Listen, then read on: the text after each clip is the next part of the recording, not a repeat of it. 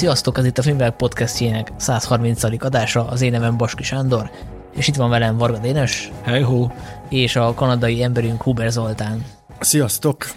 És akkor egy kicsit fellebbentjük megint a fájtlat a Filmvilág podcast motorháztetőjéről, ugyanis az történik, hogy a 129. adás még ki se jött, de már készítjük ezt a 130-at, ugyanis itt van a nyári időszak, mindenki nyaral, ide-oda utazik, úgyhogy ez az adás abból a szempontból nem lesz friss, hogy amikor kikerül, akkor már két hete vettük föl, és akkor emiatt nem lesznek benne ilyen hírmagyarázások. Például beszélhetnénk arról, hogy a francia kapcsolatot cenzúrázta a Criterion Channel, tehát ugye ez már nem aktuális, mire kijön az adás, úgyhogy erről nem beszélünk, vagy szóba kerülhetne az is, hogy a Scorsese Jézusról akar filmet forgatni, amit magának a pápának árult el a Vatikánban, ami egyébként releváns info lenne a sorozatunkhoz. Csak hát ez is egy szakállas hír lesz, mire Igen. ezt a Hát vagy esetleg a Krisztus utolsó megkísértésénél majd erre visszatérünk. Hát, vagy lehet, hogy olyan sokáig fogjuk húzni a Scorsese sorozatot, hogy elkészül addig a film. Jó, jut eszembe, bocsánat, én olvastam egy kapcsolódó információt, amit meg akartam említeni, de tényleg most eszembe jutott,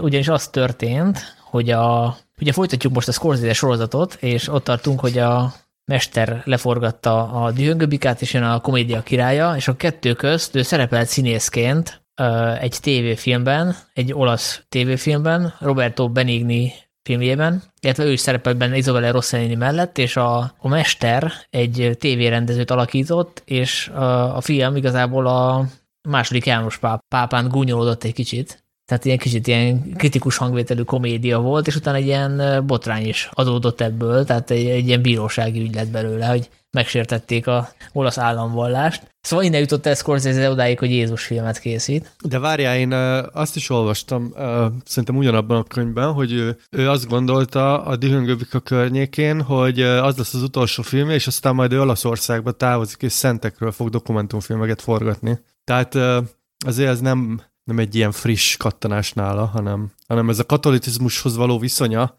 ez szerintem ilyen, ilyen szere, hogy mondják, ez sevelet se nélkülednek tűnik így a, a, az életrajzi infók és a filmjei alapján. Hát meg amikor majd lesz. eljutunk a némasságig sok-sok hónappal később, akkor ott már ezt megint elmondjuk, hogy az is neki egy nagyon régóta dédelgetett filmterve volt, én több mint húsz éve álmodozott arról, hogy azt a, annak a japán szerzőnek a regényét megfilmesíti, de hogyha már elmondjuk, hogy milyen híreket nem fogunk megmagyarázni, nekem az utóbbi napok, hát kedvenc híre az volt, hogy állítólag a, a Barbie mozifilm forgatásán olyan sok rózsaszín festéket használtak el, hogy ő hiány lépett fel azzal a konkrét színnel kapcsolatban, amit ők ott használtak. Szerintem e- e- ennél szebben egyetlen történet sem tudja megvilágítani, hogy, hogy mekkora királyság van Hollywoodban, hogy egy egész világnak a festékészletét le tudják a, a minimálisra vinni. Akkor szerintem térjünk vissza a flash forwardból a jelenbe, mert a Scorsese blokkon majd a műsor vége lesz. Addig még beszélni fogunk a Blackberry című új filmről, illetve még lehet az Asteroid City-ről is, a Wes Anderson új filmjéről. És arra gondoltam, hogy beszéljünk az Idolról is, az Idolról is, az HBO új sorozatáról. Egyrészt, mert én azt láttam Kánban, az első két részt, és írtam róla egy olyan kritikát, ami inkább pozitív, mint negatív, de tudtam, hogy ez megosztó lesz, úgyhogy én kíváncsi voltam, hogy ti mit gondoltok, és ugye most kijött az első rész. Egyrészt ugye az Euphoria alkotója csinálta, Sam Levinson, tehát érdemes rá odafigyelni, meg másrészt meg ugye ez egy félig magyar produkció, hiszen Ray Marcel az operatőr.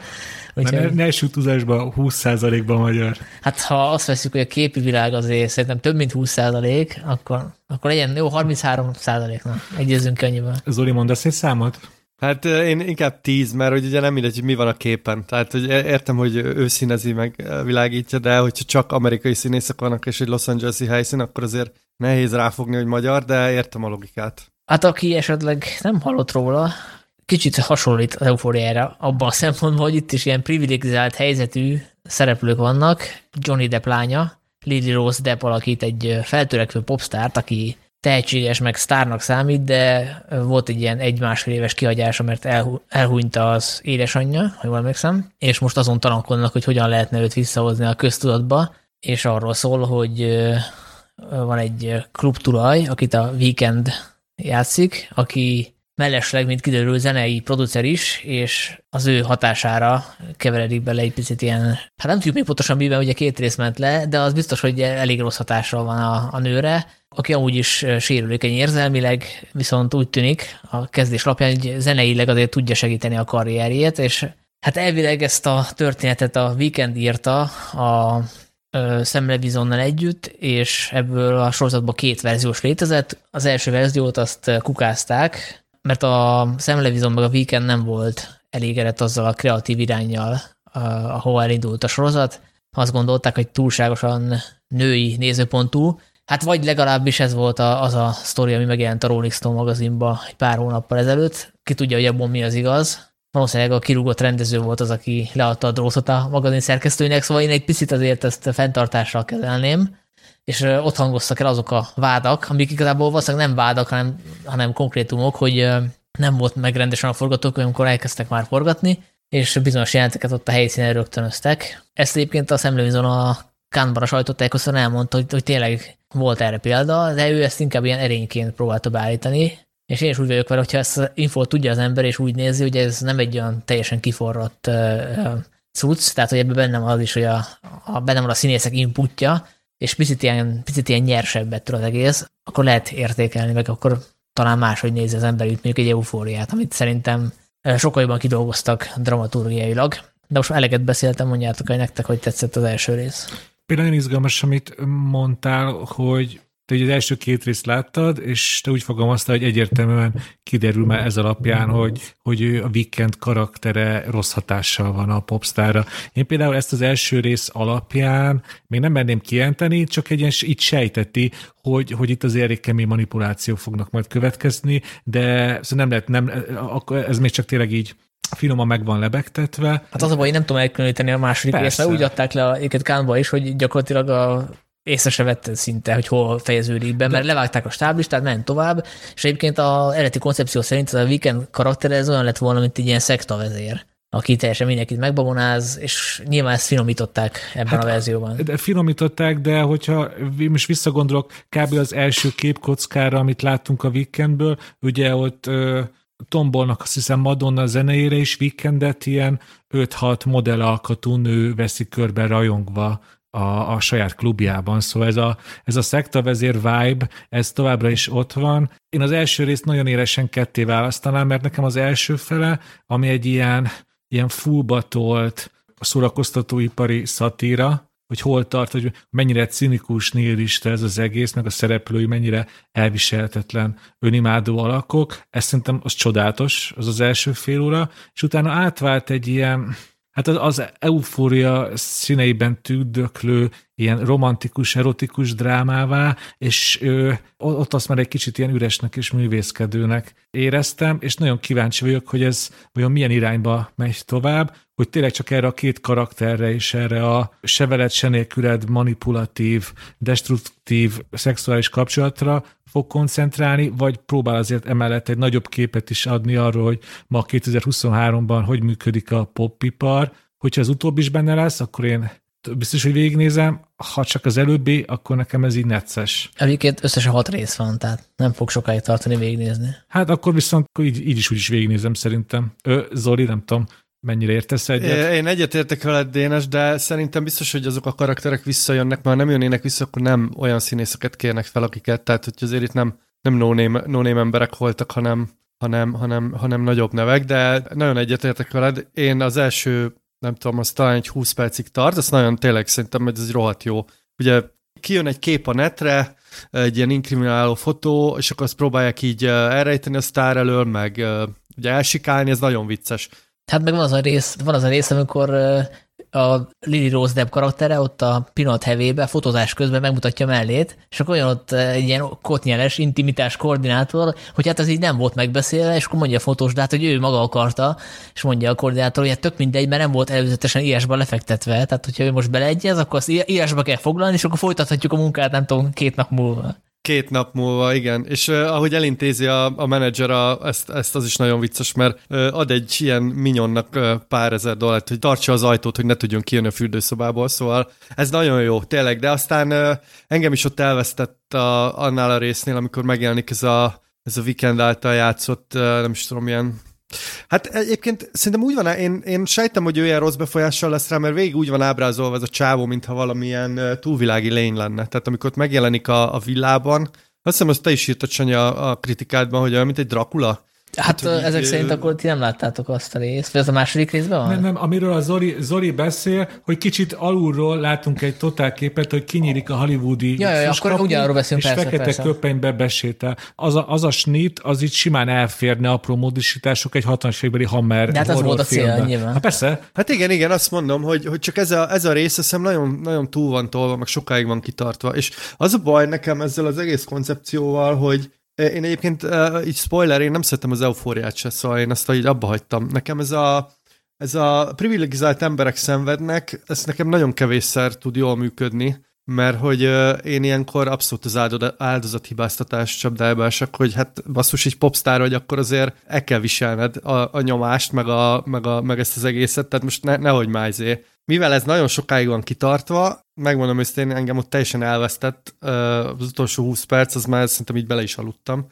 És nem vagyok biztos benne, hogy én ezt akarom nézni, valószínűleg majd megnézem a másik részt, de hát hat rész, nem tudom, hogy ez ki fog-e tartani nálam a lendület, de hogyha bejön ez a, bejönnek ezek a karakterek, akit itt bevezettek, meg, meg ők, ők belőlük több lesz, és nem ez, a, nem ez az erotikus thriller beágyazott ilyen, nem is tudom, ez ilyen tanítványmester, vagy ilyen szektavezér, megvezetett ártatlan kislány bukástörténet lesz, akkor talán nézem. De ez így, ez így nekem eddig nem ígéretes. De ezt jó, hogy mondtad, mert elég nyilvánvaló jeleket mutat fel a sorozat, amikor ugye a, a média szatírából átlépünk ebbe, a, ebbe az erotikus, romantikus drámába. Ugye a tévében az elemi ösztönt nézik, ugye az erotikus thrillerek alfaját és omegáját. Én, én, én amúgy így próbáltam magam megfejteni, hogy, hogy miért kezdett el aránylag hamar untatni a, a második fele az első résznek, és most nem akarok bűnbakot keresni, meg nyilván azért az, csak az első rész alapján azért szerintem nem szabad nagyon vég, végletes kijelentéseket tenni,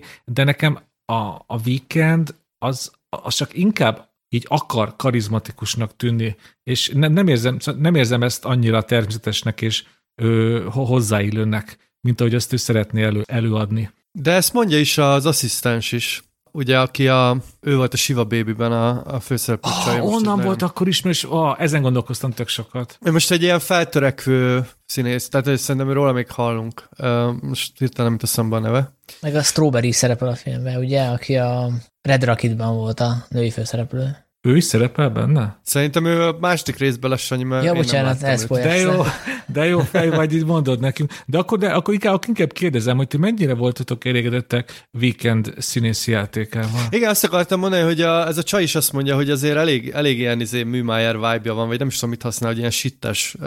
És nekem is egy kicsit ilyen, ilyen, ilyen Műmájer kamucsávó. Tehát, hogy ez oké, okay, hogy ez a, tényleg így beférne a 80-as évek izébe, tudjátok, ezek a szép beállításokba, hogy hogy ő egy ilyen nagyon, nagyon szexi, ilyen líder, vagy nem tudom, de, de én azért ezt nem éreztem annyira benne.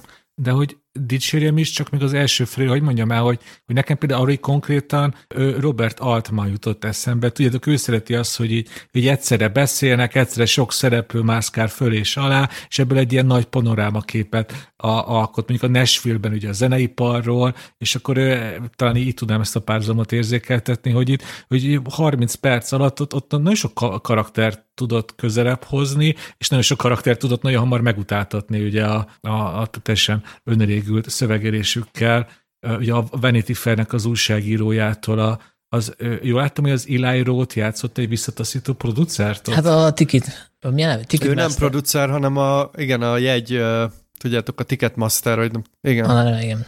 Annak a fő. Val- valamelyiknek a főnöke. A Live Nationnek, bocsánat, az a, ugye az a fő koncertszervező igen, igen, igen. Amerikában. Szóval ott nekem, nekem az a rész adott egy ilyen, ö, egy ilyen kukkuló pozíciót, hogy kicsit így beleláttam abba, hogy, hogy valójában hogy működik ez az egész popgyár, hogyan ö, hajtják ki magukból ezeket a slágereket. De aztán, amikor az első rész legvégén meg meghallottam rendesen magát a slágert, akkor viszont nagyon-nagyon le voltam hangolódva, mert ugye a Weekend azt hazudja, hogy az így rendben van, csak hát erotikusabban kéne tudnod elénekelni, de szerintem ennél sokkal komolyabb problémák vannak azzal a dallal. Az meg van, hogy ki a menedzsere a csajnak, színész kicsoda.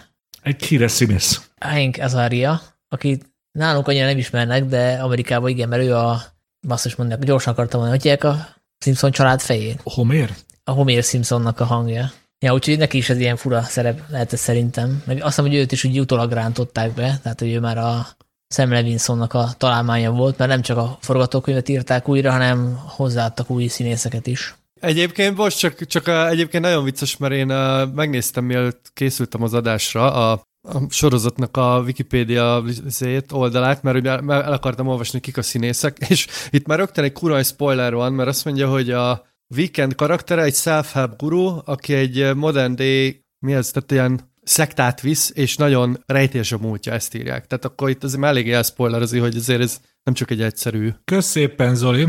Hát én már mondtam, hogy szekta egyrészt, másrészt rejtés múlt, az talán a második részbe előjön. Na, szerintem térjünk vissza rá, hogyha esetleg tovább nézitek, én biztos, hogy fogom, kíváncsi vagyok, hogy hogy folytatódik. Hát figyelj, Sanyi, én igazából tudnék -e helyett ajánlani azért, nem tudom, öt, öt izgalmasabb sorozatot, szóval Nyilván ma visszatérhetünk rá, de... Licitálunk Zoli, én hatot az, is az, tudnék az, idő, az, az, idő véges, és az élet rövid, és azért vannak, vannak nagyon jó cuccok. Most de hogyha ez tényleg csak úgy, hat részes lesz, és tényleg csak egy minisorozat, és a végén nem lesznek így függőbe hagyva a dolgok, én, én szerintem végig fogom nézni, mert az, azért, na, szóval azért kicsit beszéljünk haza, azért Rév Marci képeit akkor is jó nézni, hogyha a Weekend mű már érkedik rajta. Igen, mondjuk nem mindig tudni, hogy ő volt -e az operatőr, mert ö, azt hiszem, hogy valamennyi maradt talán még az előzőből is, illetve volt egy másik operatőr, mert neki volt ami elfoglaltsága, valamit be kellett fejezni, hanem is tudom, mit sorozatot vagy filmet, és akkor arra kis időre átvette valaki helyét. De hát mondjuk valószínűleg ő irányított kreatívan akkor is, tehát hogy Hát meg még csak... A, a, Egységes a képi világ, tehát nem arról van szó, hogy egyik pillanatban még 4 3 a kép, aztán a 16-9-es. Igen, mert azt Wes Andersonnak hívjuk, amiről most beszél Sanyi. Én, én csak befejezésként magára az igazi főszereplő, akit ugye Lily Rose Depp játszik, arra annyit azért, hogy mondjak el, hogy még azok a kritikák is, amik így megsemmisítik az idolt, hogy ez egy ilyen káros férfi szex fantázia, e, ez ilyen visszatérő elem például, és hát az első rész alapján akár még érteni is vélem, hogy ezt miért hányák a sorozat szemére, de hogy a Lily Rose Depp az tényleg valami fantasztikusan átélt játékot nyújt, a, azt ugye még ezek a negatív kritikák is kiemelik, és hát én is ezen a véleményem vagyok, hogy ugye már a, a film első ilyen hosszan kitartott snitje, és arról szól, hogy a Lily Rose Depp karaktere bármit el tud játszani, és az bármit, amit eljátszik, ugye az egy hamis a kamerának történő dolog, és ezt szerintem nagyon jól megcsinálja a Riri Rosa Depp az elején, hogy, hogy szexis, csábító, naív, ártatlan, ugye mindig kérik tőle, és ezt mindig tökéletesen megcsinálja, és akkor ugye oda slusszpoén, hogy igazából ebből ugye egyik sem ő, ezek mind csak szerep, és szerintem ezt a játékot tök jó végigcsinálja, ott már rögtön a legelején, és rögtön így ámulatba ejt, hogy igen, ez egy popstar, mert a, tényleg a, a, a hazugság minden árnyalatát meg tudja jeleníteni, ami nekünk pop zene rajongóknak szükség. Hát azért van nehéz feladatom, mert egyszerre kéne eljátszani a, a szüzet, meg a kurvát, hogy egy kicsit visszautaljak a Scorsese-re. Nyilván, nyilván sarkítottam, de tényleg arról van szó, hogy itt egyszerre idézi meg a karakter a Britney Spears-t, tehát azt a fiatal lányt, aki bekerül a média homlok terébe, meg megtapasztalja a szárságot, és hát akkor kihasználják. Dar- darálójába, igen. Igen, tehát van benne ez a fajta ártatlanság, plusz egy ilyen Madonna típusú figura is, Egyébként lehet, hogy a Madonna is ilyen Britney Spears-es naivitásra rendelkezett az elején, de hát őt már úgy ismerjük a klipjeiből, meg, a, meg abban az imásban, amit kialakított magának, hogy ő már inkább ez a vadabb ikon, aki egy feminista ikon, aki, aki tényleg a újja köré csavarja a férfiakat. Szóval ezt a kettő, ezzel a két szerepe játszik szerintem a film, hogy van benne egy áltatlanság, és van egy ilyen fajta vadság, amit papíron a weekend hoz majd ki belőle, vagy legalábbis ez tűnik a főszálnak. Úgyhogy szerintem is mind a kettő behiteles. És akkor beszéljünk egy friss filmről, a Blackberry-ről, ami nálunk talán nem érhető el legálisan, ha jól tudom, de kivételesen szerintem érdemes erről a filmről beszélni, mert hogy ezt, mert hogy ezt beilleszthetjük egy sorba. Ugye mostanában készülnek olyan produkciók, amik azt dolgozzák föl, hogy bizonyos termékek hogyan születtek meg, és mi is foglalkoztunk ilyenekkel.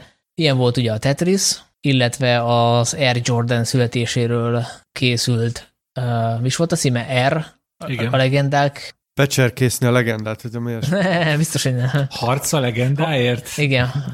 Szóval, hogy ez most egy trendnek tűnik, és ebbe a BlackBerry jól beleilleszkedik, még akkor is, hogyha nálunk valószínűleg senki nem izgalomba ettől a címtől, mert hogy nálunk nem volt kultusz ennek a telefonnak, vagy nem is tudom, hogy egyáltalán behozták-e, hogy elérhető volt -e Le, lehetett kapni, igen? de ez egy, igen, ez egy nagyon amerikai dolog. Hát nagyon, kanadai nagyon Hát a maga, igen, tehát például itt izgalomba jönnek ettől a címtől, és egyébként itt ezt a filmet hatalmas sikerre játszák a mozik. Szerintem a blackberry még azt fontos hogy elmondani, hogy ugye ezt bevágatták a Berlinálé programjába, szóval ennek, ennek ott volt a világ premierje, ugye ez már eleve adott neki egy minőségi plecsnit, mondjuk a Tetris film ellentétben, ami ugye a Netflixen debütált, és hát, hogy miről szól, Hát, hogy nagyon röviden akarok fogalmazni, akkor ez olyan, mint a David Fincher ö, Facebook filmje, csak Facebook helyett egy mobiltelefon van a középpontban. Ez így frappáns, de amúgy egy kicsit azért hazugság is, mert azért ennek a filmnek megvan a, az önálló identitása, és emellett egy ö, felemelkedés és bukás történet arról, hogy egy kis ilyen garázs cég valahol Ontario, Ontario államból hogyan tudja megcsinálni azt, hogy a cégük csúcsidőszakában a világ mobiljainak a 40%-át ők gyártották le. És aztán Szerintem több volt, az talán 80, nem? Nem, nem. Hát én erre szerintem elég éresen emlékszem a filmből, hogy, hogy náluk a, a, amikor a csúcson voltak, akkor a világ összes mobiljának a 40%-a használatban az BlackBerry volt, ami szerintem így is egy elképesztően magas szám. Hát bocsánat, azzal kevertem össze, hogy a csúcson 2011. szeptemberében 85 millió előfizetőjük volt világszerte, és aztán megindult a leizmenet, és 2016-ban már csak 23 millió volt. Hát ugye annyit kell tudni erről a telefonról, hogy 90-es években mindenkinek az a nagy ötlete támad, hogy az internettel kéne kombinálni, és milyen jó lenne, hogyha tudnának leveleket küldni a telefonon, telefonokon át, és a leggyorsabban ezt a BlackBerry fejlesztőnek sikerült megoldaniuk, és az ő trademarkjuk lett a, az a fajta telefon, ahol a kijelző alatt van egy ilyen kis mini billentyűzet, és egyébként a BlackBerry nevet is állítok erről, erről kapta, tehát egy ilyen marketing csapat ezt kidolgozta, hogy a, a gyümölcsnek aztán a magjaira hasonlít egy picit a... Igen, igen, meg ahogy megfogod egy kicsit olyan, mert ugye, hogy ott alul vannak ezek a... Mert ez nem, nem, olyan, nem olyan billentyű, mint a, mondjuk a, a Nokia-kon volt, hogy 1, 2, 3, 4, és akkor elvileg 12 billentyűd volt, ugye? Mert voltak a számok, meg a csillag, meg a, a pound, a kettős kereszt, itt meg rendes billentyűk voltak, tehát hogy bele summantottak egy egész, tehát az összes betűt, és ugye ezt két hüvelykújjal lehetett gépelni, tehát hogy ez volt az olyan nagyon blackberry-s fogás, és ugye ennek Amerikában azért volt nagyon kultusza, mert ezen így elképesztő. Tehát, hogy ez gyakorlatilag az irodádat vitted magaddal, és akkor mindig ezek az öltönös arcok álltak a, nem tudom, a metró megállóba, és akkor két ujjal így tudjátok, és akkor írták az e-maileket, és ugye mindig azzal viccelődtek, hogy a BlackBerry volt az, aki elintézte ezt a non-stop munkát, tehát hogy soha nem kapcsolódsz ki, mert hogy viszed magaddal a, az inboxodat, és a, nem tudom, a hivatali dokumentációdat, meg a hivatali izédet, és hogy már nem bújhatsz el a, nem tudom, így a, a levelek elől. Hát ez is volt a pitch része, legalábbis a filmben ezzel próbálják eladni a telefont, hogy igazából itt megszűnik a határa a munkahely meg az otthon közt, tehát hogy akár otthonról is tudsz dolgozni. Tehát ez, ez újdonság volt akkoriban, és egyébként én is emlékszem a, a BlackBerry-nek a, a kultuszára a filmekből, meg a sorozatokból, tehát az mindig ott volt a üzletemberek kezében, és hát spoiler, a telefonnak a végét nyilván az iPhone hozta el, mert a Steve Jobsnak eszébe jutott egy jobb megoldás a, a érintőképernyős kijelző, úgyhogy ennek a történetét követhetjük végig, és ugye itt az a lényeg a történetnek, hogy akik kitalálják ezt, és főleg a, az első CEO, a az operáció agya, akit úgy hívnak, hogy Mike Lezeridis, ő ugye egy tipikus geek, akinek annyira nincs, ér, nincs érzéke az üzlethez, és hát kell valaki, aki szápaként mozog ebben az üzleti világban, és érkezik a, az egyik konkurens cégtől, azt hiszem. Jim Balsillie. Akinek a nevével ugye viccelődnek végig a sorozatban, mert a Silly a hülye benne van a nevében. Szóval, hogy ő meg egy ilyen, egy ilyen igazi egy igazi rámenős amerikai mentalitású üzletember, annak ellenére, hogy kanadai, és a kettőjük összezördülése is benne van, meg az is része a történet, meg hogy ugye eldöntsék, hogy merre megy tovább ez a, ez a márka. Ugye az egész kiinduló pontja ennek a cégnek, hogy a Lazaridis úgy gondolja, hogy itt nem szabad a minőségen spórolni, tehát hogy konkrétan ne szervezzék ki a gyártást Kínába, mert annak ilyen félszművek lesznek a, az eredményei, de közben meg ugye a konkurensek ezt megteszik, ők fölvállalják azt, hogy ott jártatnak az olcsó kínai munkerővel. Szóval sok mindenről szólhat ez a sorozat, nektek mi volt a fő, fő vezérfonal, tehát hogy ez nem tudom, egy barátság története, egy cégnek a története, a kapitalizmus kritikája. Nekem azt tetszett ebbe a filmbe, hogy itt uh, ez a telefon, ez gyakorlatilag uh, a háttérben van, meg nyilván ad neki egy ilyen, nem is tudom, egy ilyen red herringet, vagy gimiket, és sokat viccelnek is a telefonnal, meg hogy, meg hogy ennek milyen státuszszimbóluma volt, de a, a film alapja az egy ilyen, hát egyrészt van itt egy barátság története, illetve egy ilyen dupla barátság története, mm, de nekem a, inkább a főszereplőnek az útja volt az érdekes, hogy ahogy egy ilyen, ilyen dadogós geekből, aki egy egészen más munkakultúrát visz, a végén egy ilyen, hát nem is tudom, egy ilyen egészen kegyetlen üzletemberré válik, és ennek, a, ennek az árát látjuk, úgyhogy ennyiből nyilván egy ilyen kapitalizmus kritika is, hogy, hogy mi az ára annak, hogyha nagyra akarsz nőni, és hogy vajon ez megéri-e. Szerintem ez, ez nagyon szépen kijön a filmből, és uh, én egyébként utána olvastam, nyilván egy sok minden azért nem így volt, de ahogy így ez le van kerekítve, az, az szerintem nagyon-nagyon hatásos, meg izgalmas. Hát a közösségi hálónak is ez a történet egyébként, tehát a, Zuckerberg is egy ilyen kis geek meg nerd volt, akinek semmilyen szociális skilljei nincsenek, és akkor a végére egy ilyen dörzsölt üzletember lesz belőle. Gyakorlatilag itt is ezt látjuk. Viszont van egy több fontos különbség van, de szerintem a legordítóbb, legnyilvánvalóbb különbség a BlackBerry és a, a, a Facebook film között, hogy a, a kanadai film az teljesen kizárja ezeknek a karaktereknek a, a magánéletét. Mint hogyha azt sugalná, hogy igazából nincs ismeretük senki otthon, hogy ők tényleg csak a pénz meg a cég igézetében élnek, és hogyha ugye mellé rakjuk Fincher művét, ugye az egész ugye egy félre sikerült randival indul, és ugye az adja végül a kerétét is a, film, a Facebook filmnek, hogy kicsit leegyszerűsítve azt mondja, hogy ezt az egészet a filmbéli Zuckerberg azért csinálta, hogy aztán a végén bejelölhesse élete szerelmét, ugye emlékeztek a végére. Itt viszont ez a része, hogy amúgy ezek a karakterek nem tudom, imponálni akarnak valakinek, akit el akarnak csábítani azzal, hogy nekik hatalmuk van, ez teljesen hiányzik. Ugye van ez a nagyon fontos mondat, amit a Geek CEO először ugye elhíz, de aztán már csak kifogásként alkalmazza, hogy hát itt azért dolgozunk itt ilyen lelkesen nap 24 órájában,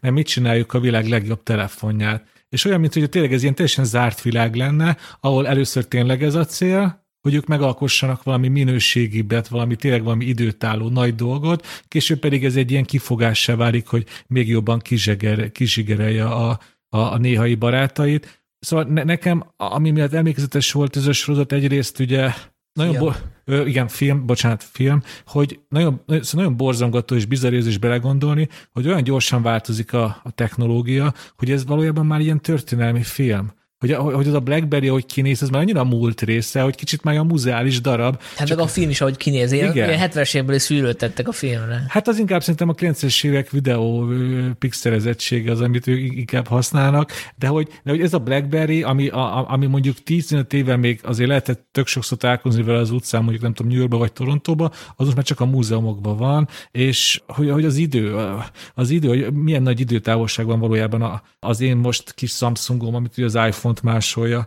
és az a Blackberry között, szóval ez egy történelmi film. A másik, mert nekem tökre tetszett ez a, ez a kis Shakespeare-i vonulat benne, hogy a, hogy a hatalom hosszú távon ugye még az ilyen kis ártatlan geeket is mennyire meg tudja rontani. Az nekem nagyon tetszett, hogy azt ezt nekem kicsit olyan ilyen Shakespeare drámában való volt, hogy, hogy az ártatlanságnak a szobra a végére egy ilyen számító, hat, hataloméhes, megtört emberé válik. Nekem nagyon tetszett ez a lefelé vezető karakterív, és ez azért volt nagyon látványos ez a karakterív, mert a, a, a haverja az viszont az ándorságot képviselt, és ez tök jó meg volt írva, hogy ugye ő 96-ban is ez a ez a, ez a bájosan ügyetlenkedő, dumpólót viselő, ilyen számítógépes geek volt, és igazából 2011-ben is ugyanaz az ember volt, csak mellette volt pár millió, vagy inkább milliárd dollár a számláján. Szóval ilyen értelemben még optimista is a film, mert azt állítja, hogy azért nem törvényszerű az a bukás történet, amin, amin ugye az, az, a fő agy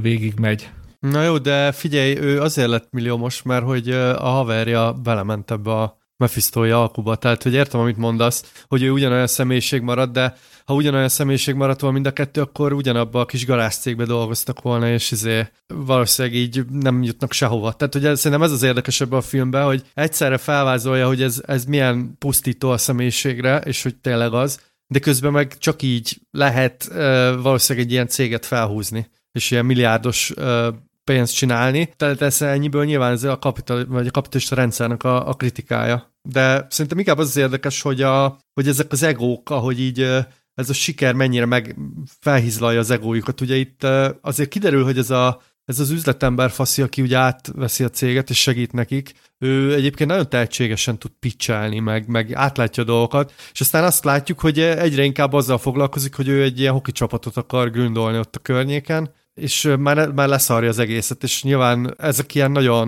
hogy mondjam, szóval így az egónak az ilyen túl, túlburjánzásai. Hát és a híres ez, kanadai egók, igen. A híres kanadai egó, igen. Igen, egyébként azért... Ö... Országomat egy hoki csapatért, ha már Shakespeare. Igen, de nem kanadai hoki csapatot akar venni, hanem amerikai. Egyébként ez Na, a filmnek várjál, a... várjál, várjál. Én úgy értelmeztem, hogy megvesz, megvesz egy amerikai hoki csapatot, amit aztán szöröstől, bőröstől átszutszol egy kanadai városba.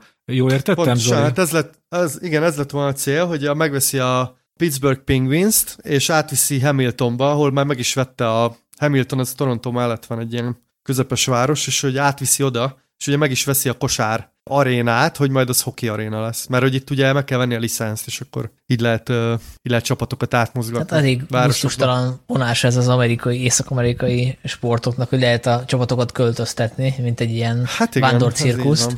Egyébként az az utolsó harmadában történik a filmnek, úgyhogy enyhe spoiler volt. Hát ott itthon úgyse lehet megnézni, most mi olyanok vagyunk, mint az ilyen hírnökök, krónikások. E, e, elmondjuk, hogy a, a, a fejlett nyugaton mit néznek az emberek. Igen, hát rajtunk kívül senki nem tölt le illegálisan.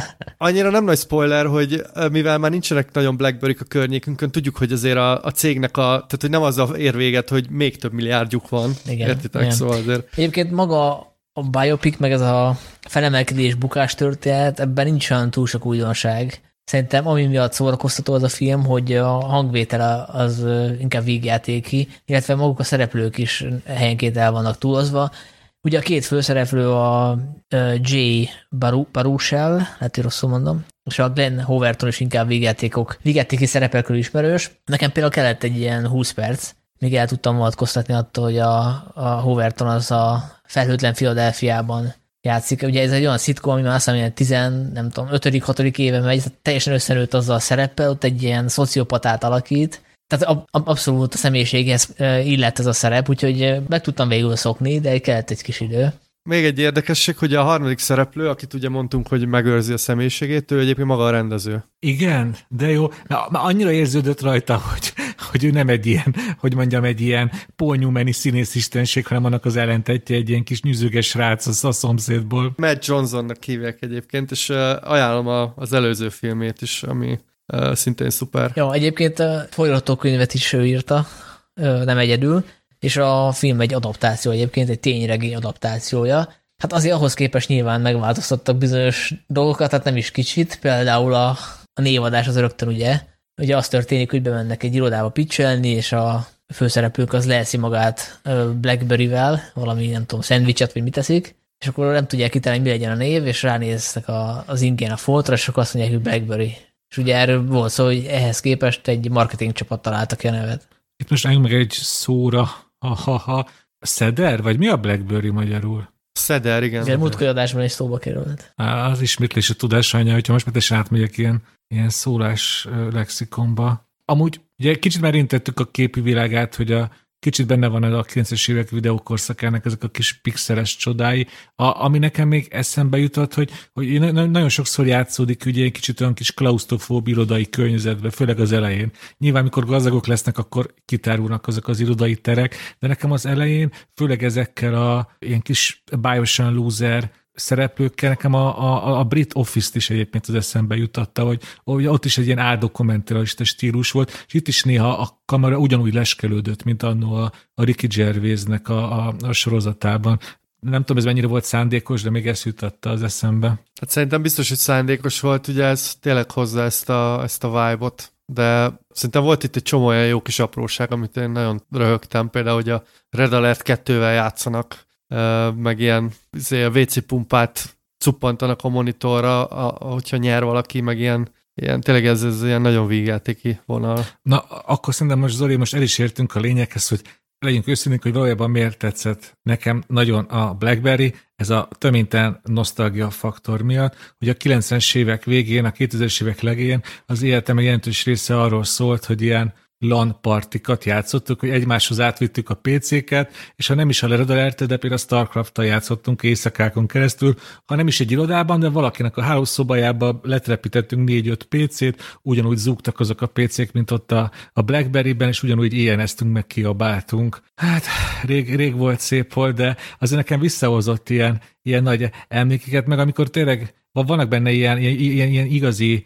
tízpontos geek párbeszédek, amikor a, az egyik szereplő említ utána Doomot, és akkor a, a, a félkopasz menedzser nem érti, hogy mi az a Doom, és akkor próbál neki segíteni, hát olyan, mint a Wolfenstein, és akkor is teljesen üres a tekintete, és akkor én is szinte majdnem a, a fejemet szinte vertem a falba, hogy hogy, hogy nem érti. De, hát, hát, de ő a Star Wars sem látta. Hát persze, de a, de a Doomot meg a Wolfenstein, hát arról szólt a 90-es évek. Legalábbis én eddig azt hittem. Még ilyen mozis esték is vannak, amikor a, a, az Indiana Jones nézik, meg a, nem is tudom, a tehát, hogy uh, nyilván itt van egy nosztalgia faktor, de ezek a filmek egyébként, amiket itt soroltunk, az er is ilyen, hogy ugye tele, teletömték azt is 80-as évek slágerekkel, és vannak benne ilyen montázsok. Szóval ez nyilván itt van egy ilyen De szerintem egy itt, itt, itt egy fokkal játékosabb volt a nosztalgia, és kevésbé volt agresszív és profi, mint az erben.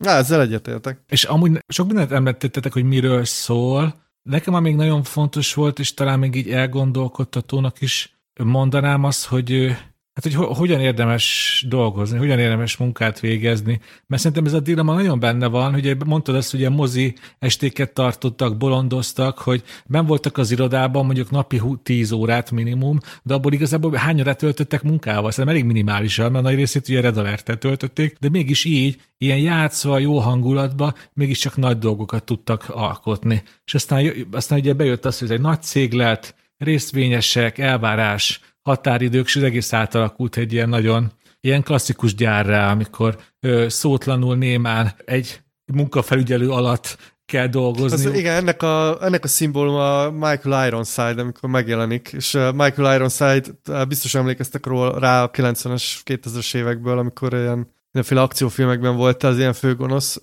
most meg ilyen egész termetes lett, és szerintem dermesztően jól hozta ezt a, ezt a genyó főnököt, aki hát ilyen szigorú apaként ott mindenkit terelget, és hát ez szerintem tényleg egy nagyon szomorú, de hát sajnos ez tényleg így működik, hogy, hogy lehetnek ilyen kreatív irodák, de a, hogyha tényleg ilyen ipari termelést akarsz, akkor, akkor gépesíteni kell az embert, és ez egy, ez egy borzasztó dolog. Tehát ezt, ezt nyomasztó nézni. Meg ez egy kicsit olyan szomorú is nem, hogy így, hogy, hogy így a, a hosszú távon a világ legjobb telefonját nem lehet ilyen, nem tudom, happy szeretető környezetben fejleszteni, előbb-utóbb, legalábbis a filmszét, akkor eljön egy, egy határ, amikor dönteni kell, hogy akkor most olyan munkát végezzünk, amit élvezünk, vagy... Hát szerintem itt az a kérdés, hogy ugye mennyi, mekkora volumenbe akarsz termelni, mert lehet, hogy megcsinálod a világ legjobb telefonját, és akkor esetleg úgy pozícionálod magad, hogy egy ilyen kézműves telefon lesz, amiből le tudunk gyártani egy évben, nem tudom, tízezret, és akkor megmaradhat ez a fajta irodai mentalitás, vagy, vagy ha félmillió telefont akarsz, akkor, akkor ez van. Ugye ezek a nagy tech cégek ma ezzel hirdetik magukat, hogy ők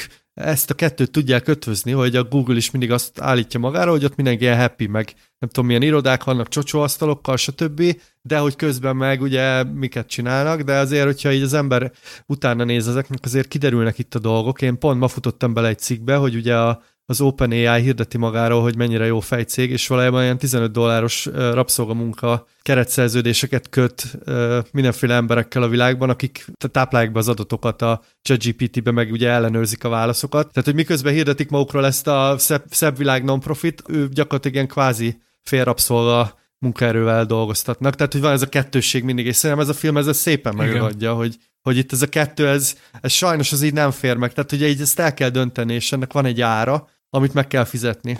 Úgyhogy ja, ebből a szempontból ez egy tök jó szerintem, tök jól át Most azon gondolkoztam közben, amit mondtál ezzel, hogy ha most lefordítjuk ezt a Filmvilág podcastre, ami nekünk nyilván szórakozás, de hogyha ez egyszer kötelezettségé válna, és így jön egy Michael Ironside, hogy akkor most hetente csináltok két felvételt, akkor az elég hamar meghalna ez az egész, nem? Ezt nem lehetne úgy csinálni, mint egy gyárat. Hát, hogyha versenyképes fizetés lenne. Na igen, ez egy tök jó kérdés. Hogyha ez lenne tényleg a munkánk, és ebből jön a bevételünk, és akkor hetente le kéne gyártani két adást, és tényleg lenne még egy ilyen Michael Ironside típusú, nem is tudom, menedzserünk, munkafelügyelőnk? Hajcsár. Hajcsárunk, hát legyünk. De, hát Dénes, de hajcsárunk van, az a Sanyi. Hát, hát igen, szokta, de, igen, de azért a... Tíz a, filmet nézzünk meg, meg ilyen nyolc órás adást, és mi, mi, mi, szerintem egyébként az történne, hogy rólunk is lehetne utána egy filmet forgatni. Mert most jelenleg nem, le, nem vagyunk filmképesek, mert nincsenek ilyen ö, nagy személyiségi drámák, hogy legalábbis nálam nincsen, nem tudom ti, hogy vagytok vele. Szóval hogy a Filmvel Podcast jelenleg nem, nem filmképes, nem lehetne nagy bukás, hát, felemelkedés történeteket csinálni, de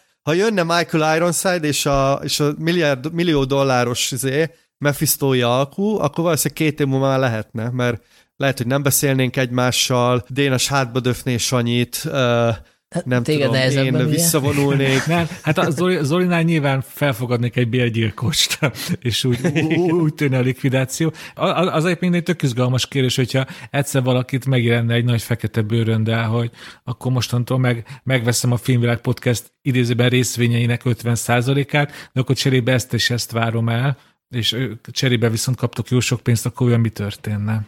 Hát próbáljuk ki. Tehát. Próbáljuk ki. Akkor ö, várjuk a Baskisán. Na, na nem, akkor elviszi a teljes pénzt. Ő egyszerre mindhármunkat keresse meg ez a fekete bőröndös ember.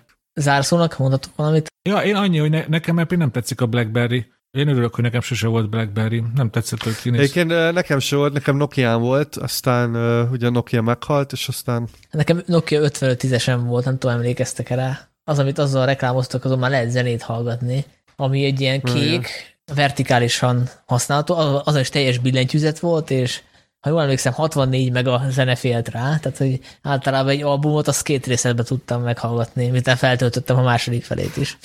Igen. És arra emlékeztek, hogy VAP? Hogy mi? Persze, az a képüzenet volt, ugye? Jól emlékszem? Á, olyan volt, mint a Telex, a tévéújság. Bár mondjuk a fiatalabbak azt tudják, hogy mi, de ezek ma már ilyen elképesztő. És nem is voltak olyan nagyon régen, szóval. Sanyi, bocsánat, csak közben megnéztem, hogy miért gondoltam azt, hogy ez a film uh, jól szerepelt Kanadában, és azért, mert hogy uh, ezt uh, Kanadában mutatták csak be moziban, tehát hogy nem volt Amerikában, és uh, két és fél milliót hozott, ami nem sok, de a kanadai piac önmagában nem sok, és uh, hát itt tényleg nem vezette a toplistákat, de a második meg a harmadik héten többen ültek be rá, mint az első héten, szóval beindult egy ilyen word of mouth, és ennek az oka szerintem az, hogy Kanadában egyébként a, a BlackBerry, mert nyilván ez egy ilyen kanadai cég, meg egy ilyen kanadai történet, kicsit olyan, mint szerintem otthon a cvak. Tehát, hogy így tudod, hogy kik ezek, meg hogy izé, nem tudom, van egy ilyen kis nimbusza, Úgyhogy pénzügyileg valóban ez nem robbantott kasszát, ezzel egyetértek, de, de azért így mentek be, vagy beültek rá az emberek, meg, meg érdekelt őket, és mondom, így elég sokat foglalkoztak vele, mert hogy ez egy ilyen nagyon kanadai történet, de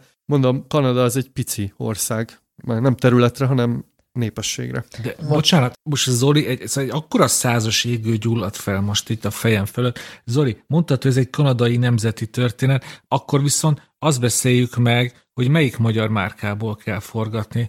Trapper Farmer, Erős Pista. Mondom, a cvak. De a cvak, cvakban mi a sztori? Még mindig van cvak, az nem lehet bukás történet. De ott, ott nem volt valami sztori, hogy a recept, meg a kommunizmus, meg ilyen. Én nem tudom, hát most ez nyilván így utána kéne olvasni. De szerintem olyan nagyon ilyen izé magyar márka, hát Jó. a Rubik kocka, de az, az, nem tudom, hogy ez mennyire magyar.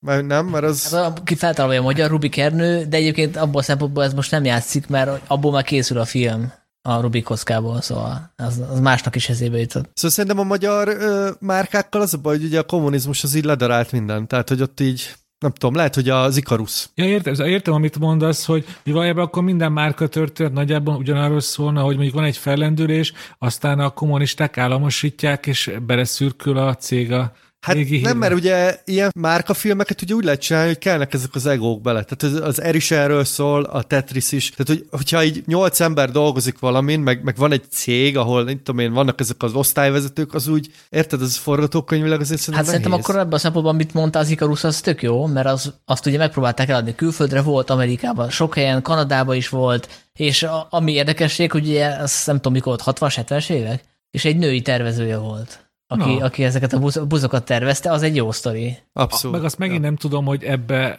van-e így drámai történet, de ugye az elmúlt években volt egy-két ilyen nagy magyar startup, ami ilyen, egy ilyen világszinten is valamennyire sikeres volt. Nekem is a Prezi jutott eszembe. Egy időben nagyon nyomták a Prezi sztorit, csak hát itt is ugye forgatókönyvíróként bele kell mélyedni akkor, hogy de valójában dráma van-e, vagy csak egy, egy ilyen elég ö, egyenes vonalú felemelkedés. Akkor inkább ezt is adjuk ki házi feladatnak a hallgatóknak. Én annyit mondanék még, hogy akinek esetleg utódlás elvonása van, megy a véget ért a sorozat, annak is ajánlom a Blackberry-t. Nem azért, mert olyan erős családi dinamikák lennének benne, mert az például nincs benne, de ez az egész cselekményszál a, a ellenséges felvásárlással, az teljesen olyan, mint ami a utódlás utolsó évadában volt. Tehát, hogy itt is ezek a manipulációk mennek, hogy hogyan lehet kijátszani az üzleti konkurenst, aki fel akar minket vásárolni. Úgyhogy az elvonási tünetek enyhítésére szerintem részben jó ez a film. Ö, igen, meg itt van egy olyan rész is, amikor ezek a pitchek, hogy ugye itt nem csak az, hogy el kell adni a telefont, hanem el kell adni ezt az imást, meg életérzést,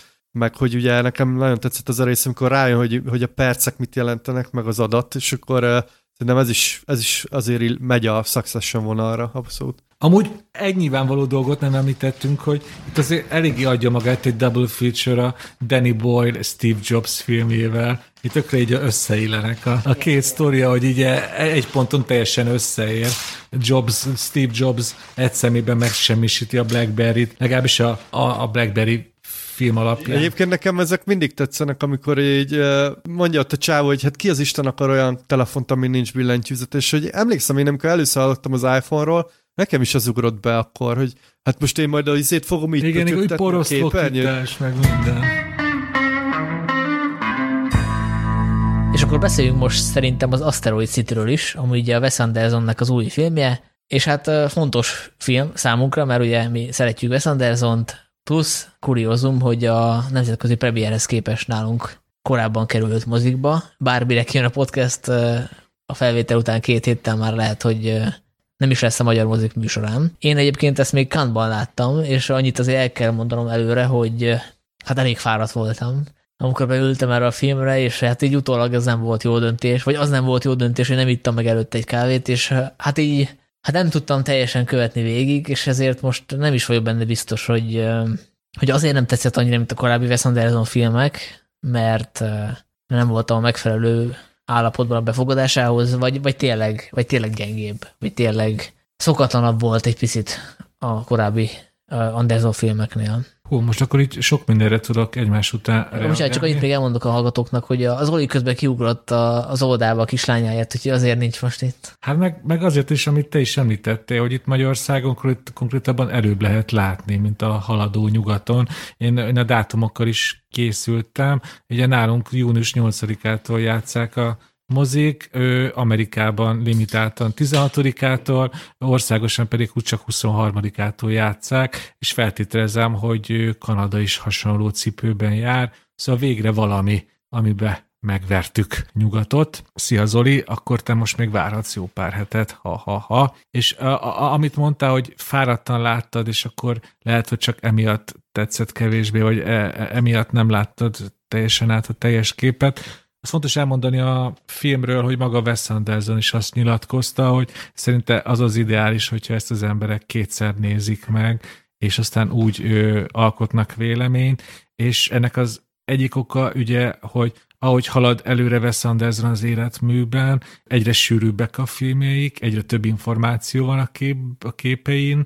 és hát a tempója is szerintem mondhatjuk, hogy egyre gyorsabbá és gyorsabbá válik, és ezt abból is le tudom mérni, hogy egy kicsit én is hasonló cipőben jártam, mint amit a Sanyi elmondott, a sajtóvetítésre szokás szerint egy kicsit késve estem be. Azt hiszem, hogy az első 8-10 percről le is maradtam, és aztán csak az első sorba tudtam gyorsan bevágódni, és hát egy Wes Anderson filmnél szerintem borzasztó az első sorban nézni, mert van ez a nagy infor, információgazdagság, ugye mindig a kép hátterében is vannak fontos apróságok, mindig egyszerre több minden történik a képen, és ez e, e, e, egyáltalán nem az ideális ezt az egészet vagy felfogni az első sorból, de aztán szerencsére láttam másodszorra is a hetedik sor közepéből, és Aha, ez most egy bújtatott reklám volt a konkurenciának, de tényleg onnan néztem. Szóval sokkal jobb véleményem vagyok így másodjára, és sokkal inkább átlátom a dolgot, de még így is erről meg fogunk többet beszélni, Sanyi, hogy ugye szokás szerint, ahogy a, a, a legutóbbi Wes Anderson filmeknél ez már, már elvárás, hogy több, több szintje van. Itt is azt látjuk, hogy ezt most így, hát így szavakban néz összefoglalni, megpróbálom így érthetően elmondani. Az 50-es években járunk egy sivatagi kisvárosba, látunk egy történetet, aminek egy központi motivuma, hogy egy űrlény meglátogatja az ott lakó vagy az ott vendégeskedő embereket, de valójában ez egy színdarab, amit színészek játszanak el, és van még plusz egy harmadik szín, hogy ennek a színdarabnak az elkészüléséről forgatnak egy ilyen tévéműsort, és ez, ezek váltakoznak, és néha kicsit így egybe is olvadnak a több mint másfél órás játékidő folyamán. Igen, és a Wes Anderson meg a marketing csapat is érezte, hogy azért ez túl sok információ, amit a publikumnak lehet, hogy nem kéne átadni, ezért, ezért hogyha megnézitek a trailert, akkor azt látjátok, hogy ebből a, a metaszint az ki van spórolva, tehát ott azt látjuk, mint hogyha tényleg az lenne a sztori, hogy a 50-es évek közepén van egy amerikai kisváros a sivatag közepén, ahol ilyen kongresszus tartanak, és ahol megérkezik egy űrlény, teljesen váratlanul, és minden nagyon színes, tele van sztárokkal a, a sivatag, és, és lehet jót nevetni, és Wes humor, meg, meg bizarr figurák, stb. stb. És ehhez képest ugye vannak fekete-fehér betétek a filmben, amikor a Brian Cranston magyaráz a nézőnek, és tényleg egy ilyen teljesen más metaszint, és erre nem készülhet fel az, aki mondjuk a, a trailer meg a szinopszis alapján próbálja eldönteni, hogy ez micsoda. Így konkrétan így az aranybullás trükköt játszották el a Wes Anderson marketing csapata. Ugye ott is, emiatt kijött ez a hát hírheten rossz sorozat, előtt is kijött egy tréler, és a, a, a trélerben ugye csak a, a fikciós akciójöneteket vágták bele, a, a beszélőfejes dokumentarista részek azok koncepciózusan hiányoztak a trélerből, és hát szerintem ott volt pár meglepődés, aki leült december 25-én a, a méltán kudarc, kudarcos aranybulla elé, és látta ezeket a beszélőfejes részeket. Meg hát ugye a Wes Anderson azt csinálja már nagyon-nagyon régóta, hogy telezsúfolja a sztárokról a filmjét, akár ilyen epizód szerepben is tényleg nagy nevek vannak, úgyhogy ha valaki úgy ül be a moziba, hogy nem tudja, hogy igazából mit szeretne nézni, csak ott a mozi előterébe választ a plakátok alapján, és meglátja az Asteroid City plakátját, amin olyan nevek vannak, mint Jason Schwartzman, Scarlett Johansson, Tom Hanks, Jeffrey Wright, Tilda Swinton, Brian Cranston, Edward Norton, Adrian Brody, Lee Schreiber, Hope Davis, Maya Hawke, Stephen Carell, Matt Dillon, William Defoe, Margot Robbie, Jeff Goldblum, akkor az már váltja is egyet, és ugye ehhez képest ezek a sztárok ilyen kvázi mézes madzakként szolgálnak, mert tényleg az van, hogy van, amelyik csak pillanatokra tűnik föl. Hát a két véglet, ugye mondjuk Scarlett Johansson, hogyha kell mondjuk két főszereplőre leszűkíteni ezt az egész mesét, akkor az Scarlett Johansson és Jason Schwartzman, és aztán van a másik véglet, ahogy te is mondtad, hogy csak egy jelenetben tűnnek fel, ilyen például Willem Dafoe és Margot Robbie is. Ott van egy kis csalás, látunk róla egy fényképet, de valójában csak egy jelenetben látjuk őt színészkedni.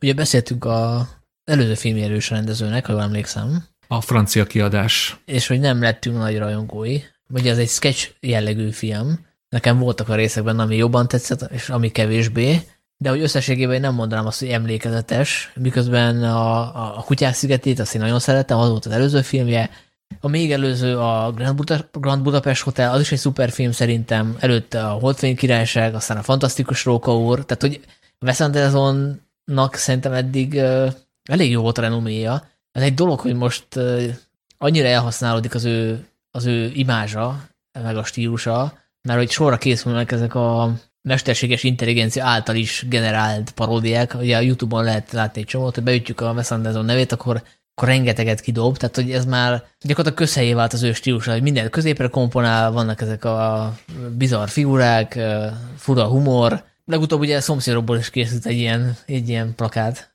illetve egy ilyen teaser, hogy hogy néznek ki a szomszédok, hogyha Wes Anderson rendezné, úgyhogy én arra gondoltam, hogy lehet, hogy ez egyfajta ilyen védekezési mechanizmus a részéről, hogy elhagyja azt a jópofizó stílust, ami még a Holtény királyságban is benne volt, meg ugye azt a filmet, meg a Grand Budapest Hotelt, azt így könnyű volt dekódolni. Tehát ez egy viszonylag egyszerű sztori.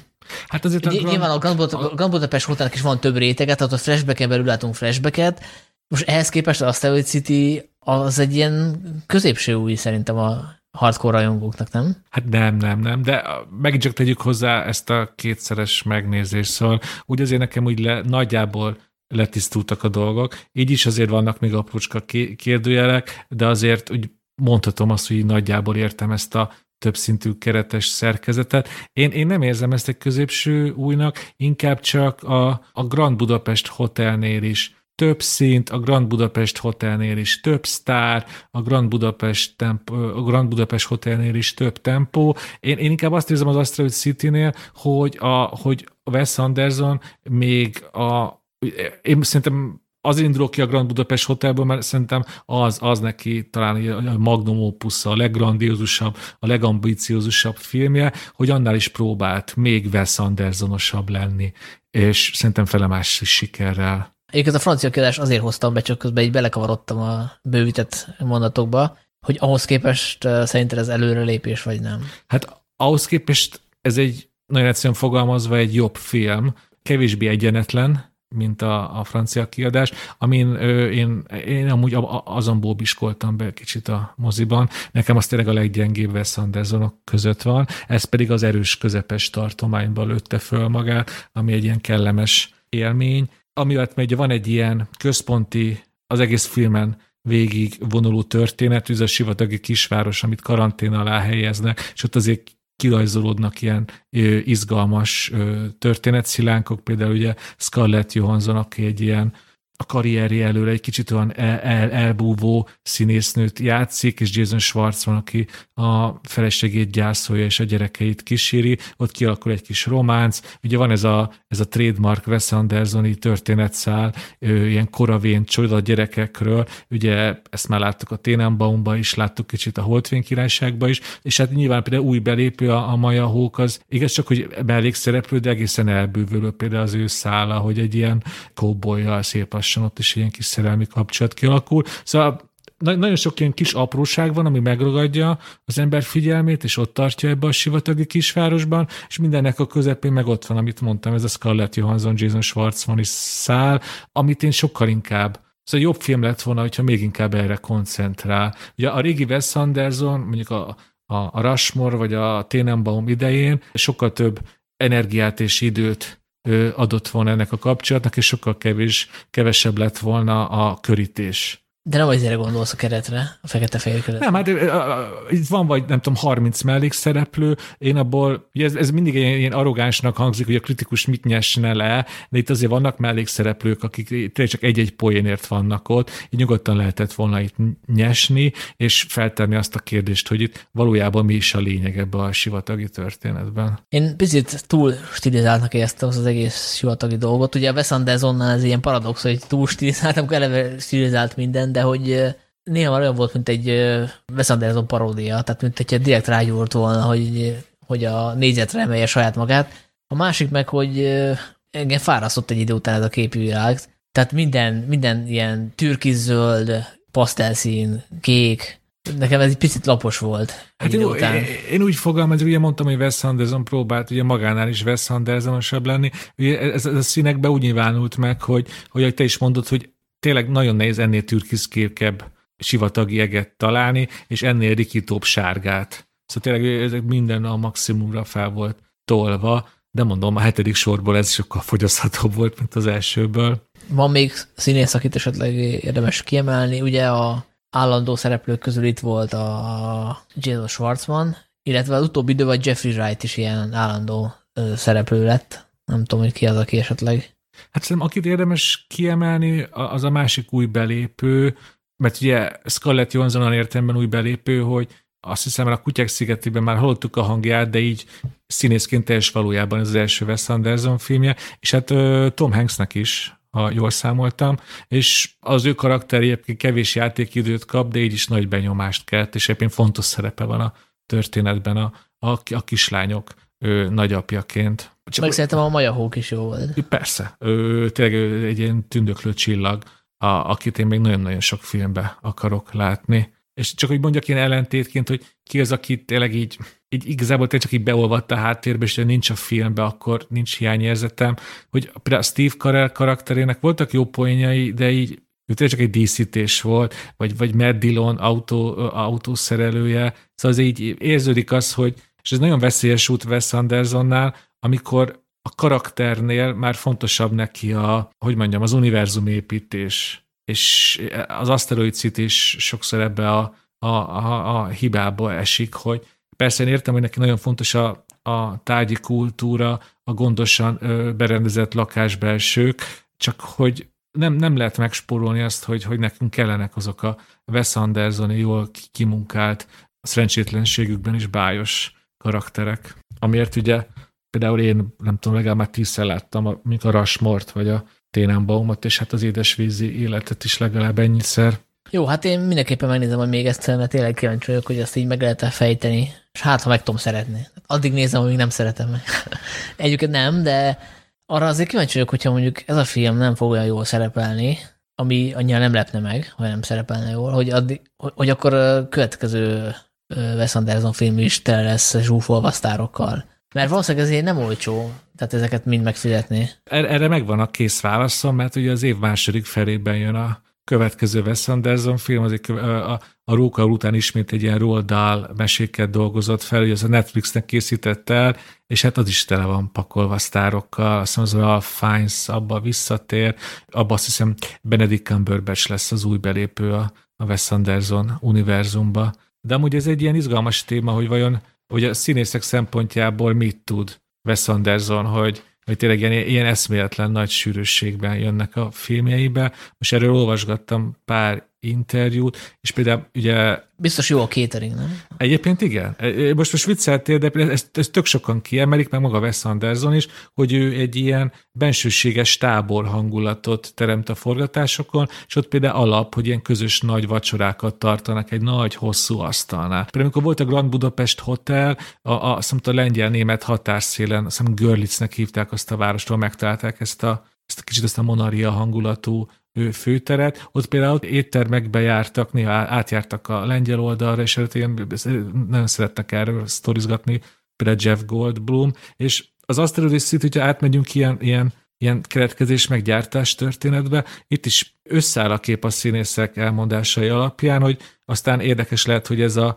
arizonai sivatagba a Kalifornia, Arizona és Nevada állam határán játszódik, de valójában ezt Spanyolországba, Madridtól kb. 20-25 kilométerre délkeletre vették fel, ugye az is egy ilyen minimum fél, félsivatagi táj, és ott is elmondták, hogy egy Covid volt, össze voltak zárva, és az egész szett, szóval, amit láttunk a filmben, nagyon fontos elmondani, hogy ezt mind tényleg felépítették. És ezek a színészek imádtak ott lógni. Ugye csak visszatérve, amit el akartam mondani, hogy Maja Hók nyilatkozta, hogy annyira jól érezte magát így újoncként is ebbe a Wes Andersoni világba, hogy ő alapjában azt hiszem csak három napot forgatott volna, és aztán megkérte Wes Andersot még, hogy hagylóghasson ott, és akkor Wes Anderson meg beírta néha a háttérbe ilyen extraként őt, és akkor még legalább még egy hetet ott lógott a többi színésszel, konkrétan a setben, és úgy mondták, hogy ő, ő azt nem csak setként használták, hanem hogy aki látja majd a filmet, az látja, hogy ilyen kis bungalókat is felépítettek, ami ugye hotelként funkcionált a film történetében, ott azt, azt tényleg a színészek is használták. Hát én azt hittem, hogy a zöld háttér volt az egész. Na, és, és ez, szerintem ezt nagyon jól mondod, mert engem is meglepett, hogy ez egy teljesen felépített díszlet volt tényleg kint a sivatagban, mert annyira ilyen stúdiószaga volt, hogy a, sti, a stilizáltság foga miatt, hogy én ezt tényleg úgy képzeltem, ezt valahol Los Angeles külsőben valamelyik nagy stúdiónak a valamelyik szettjébe építették meg, de nem. És szerintem e, e, ez mutatja, hogy, hogy ilyen veszélyes játékot űz Wes Anderson, mert hiába építi meg a sivatagban a díszleteit, a stilizációnak egy olyan, fokár, olyan magas fokára lép fel, hogy már az a, az a maradék természetesség valóság is kiveszik a filmjeiből, és miközben a színészek pedig pont arról beszélnek, hogy milyen jó, hogy itt mindent megfogható, minden valódinak tűnik, de a filmjéből ez már nem mindig jön vissza. Mert ugye ezt Scarlett Johansson is említette, hogy hogy neki ez olyan volt, mint hogy ilyen színházi előadásban került volna be. És ez nagyon fontos, hogy pont Scarlett Johansson mondta, mert ugye ő a Marvel univerzumban ugye hozzászokott ahhoz, hogy zöld háttérről ugrabugráljon, itt meg imádta, hogy végre megtapasztalja azt, hogy milyen az, amikor tényleg ott van az a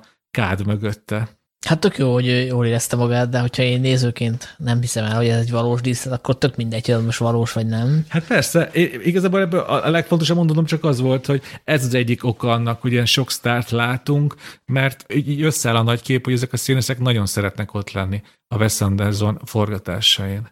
Én éppen még azon gondolkoztam, hogy ugye én azért a keretes szerkezet miatt az ilyen sok, sok irányba kikacsint a film, igazából nem jár után ezeknek a nagy témákra, csak így felemlélegeti. Ez például az 50-es éveknek az a nagy színészi forradalma, hogy az Actors stúdión Paul Newman kinevelték, Marlon Brando, Joan Woodwardot megmondhatnám, az is kicsit ott van a jelenetekben, és ott beszélnek arról, hogy, hogy miről szól a, a method acting. Ugye mit Robert De Niro-t is mindig emlegetjük, hogy, hogy, hogy mindig a, egyrészt, hogy végletesen utána jár a, hogy autentikus legyen, ezért beszél a taxisofőrrel, beszél a stalkerével, meg hogy a saját vágyaiból, a saját gondolataira, álmaira, vágyaira alapozva játsza el. És ez a filmben is van egy monológ, és Schwarzman beszél erről, meg a, a Johansson, hogy ez a fajta színészet, de tök érdekes, hogy valójában a Wes Anderson filmekben erre a fajta mély átérzésű színészetre szerintem nincs szükség, mert itt pont azt kéri az összes színészétől Wes Anderson, hogy plépofával adja elő a legérzelmesebb monológokat, és akkor ugye ez, ez a feszültség adja meg ezt a Wes Andersoni hangulatot. Tehát tökéletesen el egy másfajta színészetet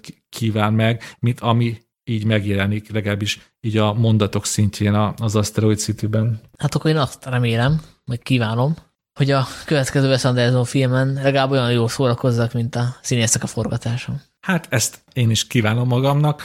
Sőt, inkább azt kívánom hogy egyszer hagylókassak be egy Wes Anderson forgatásra. Egy, egy pár napot ellennék ott, egy jókat ennék. Biztos, hogy rengeteg sztorizás megy ott reggeltől esték, és kicsit belehallgatnék. Hát vagy készülhetne verkfilm, ez lehet, hogy izgalmasabb lenne. Itt zárásként csak, hogy próbálnám így, így összefoglalni, hogy igen, hogy Wes Anderson már sokat szóra esett a, az önismétlés csapdájába, csak nagyon fontos, hogy ezt neki egyébként kár a szemére hányni, mert neki tényleg megvan ez a kialakult stílusa, és arról nem tehet, hogy az egész világ az ő stílusát majmolja. Ő megtalálta az útját, megy rajta végig, és akkor mi nézők meg eldönthetjük, hogy meddig haladunk vele tovább. Én még úgy vagyok vele, hogy már, már rég nem tud akkor a csodákat okozni, mint mondjuk annó a Ténenbaummal, de attól én meg, meg fogom nézni a Netflixen a roldálos feldolgozását is és a végső zárszavom az tényleg talán az, hogy nekem az nagyon sokat segített abban, hogy kellemes élvényként záruljon az Asteroid City, hogy én amúgy pont emiatt az önismétlés és a francia kiadás csalódása után rettentő alacsony elvárásokkal ültem be egyébként az Asteroid City-re, és ez például segített. Így most visz, kicsit visszaadta a Wes Anderson rajongásomat. Folytatjuk a Scorsese sorozatunkat az 1982-es komédia királyával, amit a mester a változatosság kedvéért Robert De Niroval készített. Ötödik közös filmjük. És a változatosság kedvéért ezt a sztorit is De Niro hozta. Ugye az előző részben beszéltünk arról, hogy a dühöngő Bika is az ő ötlete volt, illetve ő erősködött, hogy készítsék el, mert maga a mester annyira nem rajongott a boxért, és hát itt is az történt, hogy a történetre, illetve a forgatókönyvre Deniro bukkant rá, és még 1974-ben a Scorsese kezébe nyomta, aki akkor éppen a Alice nem volt itt, tehát forgatta, és akkor még nem izgatta fel annyi a történet, mert valószínűleg nem tudott annyira kapcsolódni hozzá, csak aztán közben ő híres lett, befutott rendezőként, és megtapasztalta, hogy milyen az a hírnév, és 79-ben, amikor újra olvasta, akkor már érdekelte a történet, és végül elkészítették, ez a történet röviden. Hát a a filmről szerintem azt el lehet mondani, hogy talán nem a, a Scorsese legismertebb, vagy legközkedveltebb filmjé közé tartozik, és a bemutató idején sem volt annyira, annyira népszerű, tehát valószínűleg nem voltak rá fölkészülve a, a rajongói, meg a kritikusok sem,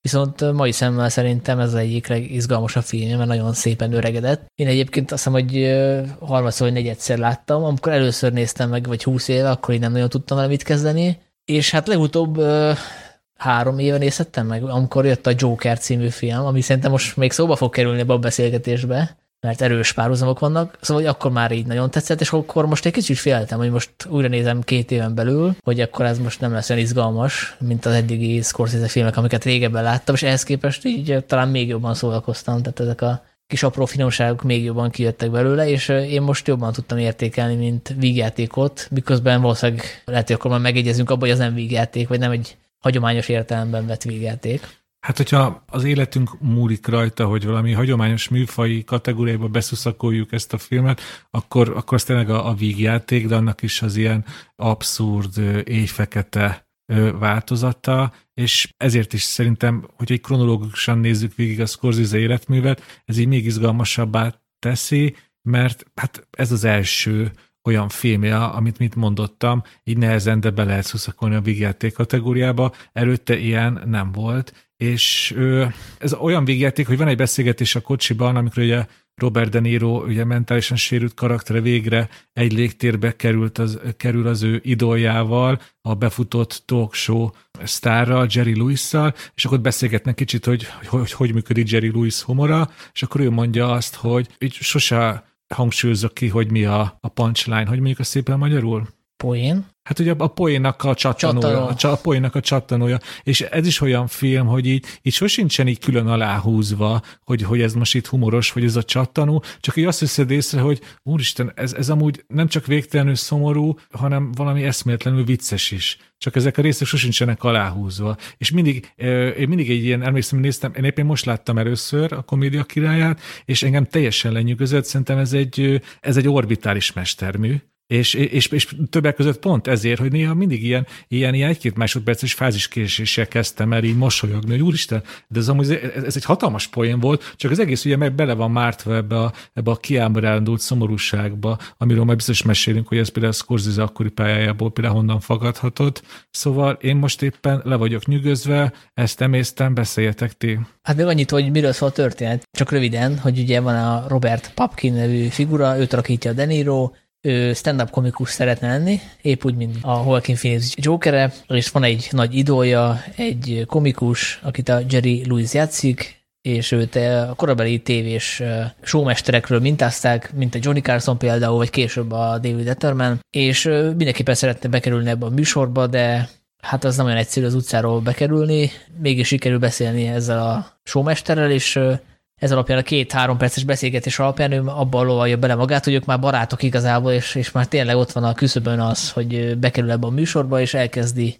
elkezd oda járni a, a műsorának a főadiszállására, és ott megpróbál bejutni, és amikor nem sikerül, akkor hát drasztikusabb eszközökhöz folyamodik, és akkor még most nem lőném le a point, hát, a, hát van, aki Déneshez hasonlóan még nem látta a filmet mondjuk ki, hogy én most már azért végre láttam a filmet. Én azért visszakanyarodnék ehhez, hogy ez most végeltéke vagy nem, meg, meg Dénes, amit itt kezdtél pedzegetni, hogy elmossa a határokat. Szerintem is az a, az a zavarba ejtebb a filmbe, és szerintem is attól zseniális, mert hogy itt tényleg el vannak mosva a határok dráma meg végjáték között, és én, ha jól olvastam, ez azért is bukott meg, mert a, anno a marketing se tudott vele mit kezdeni, hogy hogyan, hogyan is kéne ezt a filmet eladni, meg hogyan is kéne ezt az egészet pozícionálni, meg promotálni, és ugye ők ilyen vertikli vígjátékként kezdték el, a poszter is ilyen, és ez azért nem az. Tehát, hogy itt szerintem van egy kőkemény karakterdráma, és hogyha úgy ülsz be rá, hogy ez egy vígjáték, akkor nagyon fogsz csalódni, mert hogy itt tényleg nem lehet eldönteni egy csomószor, hogy most neked nevetni kell, vagy, vagy nem kell nevetni, vagy szabad-e nevetni. És szerintem a 80-as években ez, ez eléggé zavarba ejthető volt.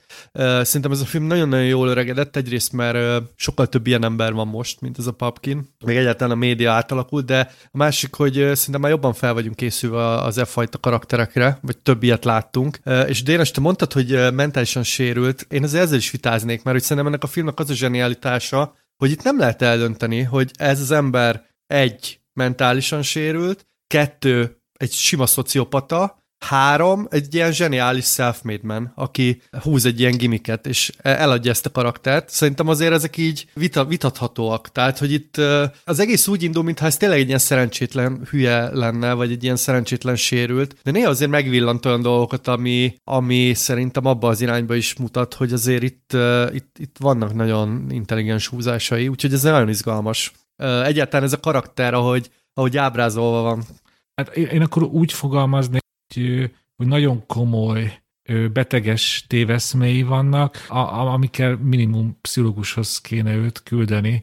Én így értettem kb. a, a mentális sérültet. Ezzel egyet lehet érteni, csak hogyha azt nézed, hogy amit el szeretne érni, azt elérje, és milyen eszközökkel érje el, akkor mondhatod rá, hogy ez egy, ez egy nagyon ügyes. Igen, de a, amit most te pedzeget, ugye te pedzegetsz, ugye az a, a, az a filmnek ugye a, hát olyan meglepetésszerű fináléja, gondolom azt majd később alaposan kibeszéljük, de a, az inkább az egész médiának a, a grotekségére mutat rá, de akkor gondolom majd így időrendben kicsit... Igen, akkor bocs, akkor, akkor máshogy fogalmazok. Akkor, akkor úgy fogalmazok, hogy Scorsese életművében mindig vannak ezek a magányos emberek, akik hisznek valamiben, vagy van egy ilyen, mondjuk, hogy téveszméjük, vagy, vagy nagy ötletük, mint a taxisofőr, és szerintem például ez a film, ez abszolút a taxisofőrnek a párja. Én nem véletlen, hogy a Joker az szerintem a taxisofőr és a komédia királya összegyúrása, de majd erről is beszéltünk később. De egyébként szerintem ide illik a, a dühöngő bika is, hogy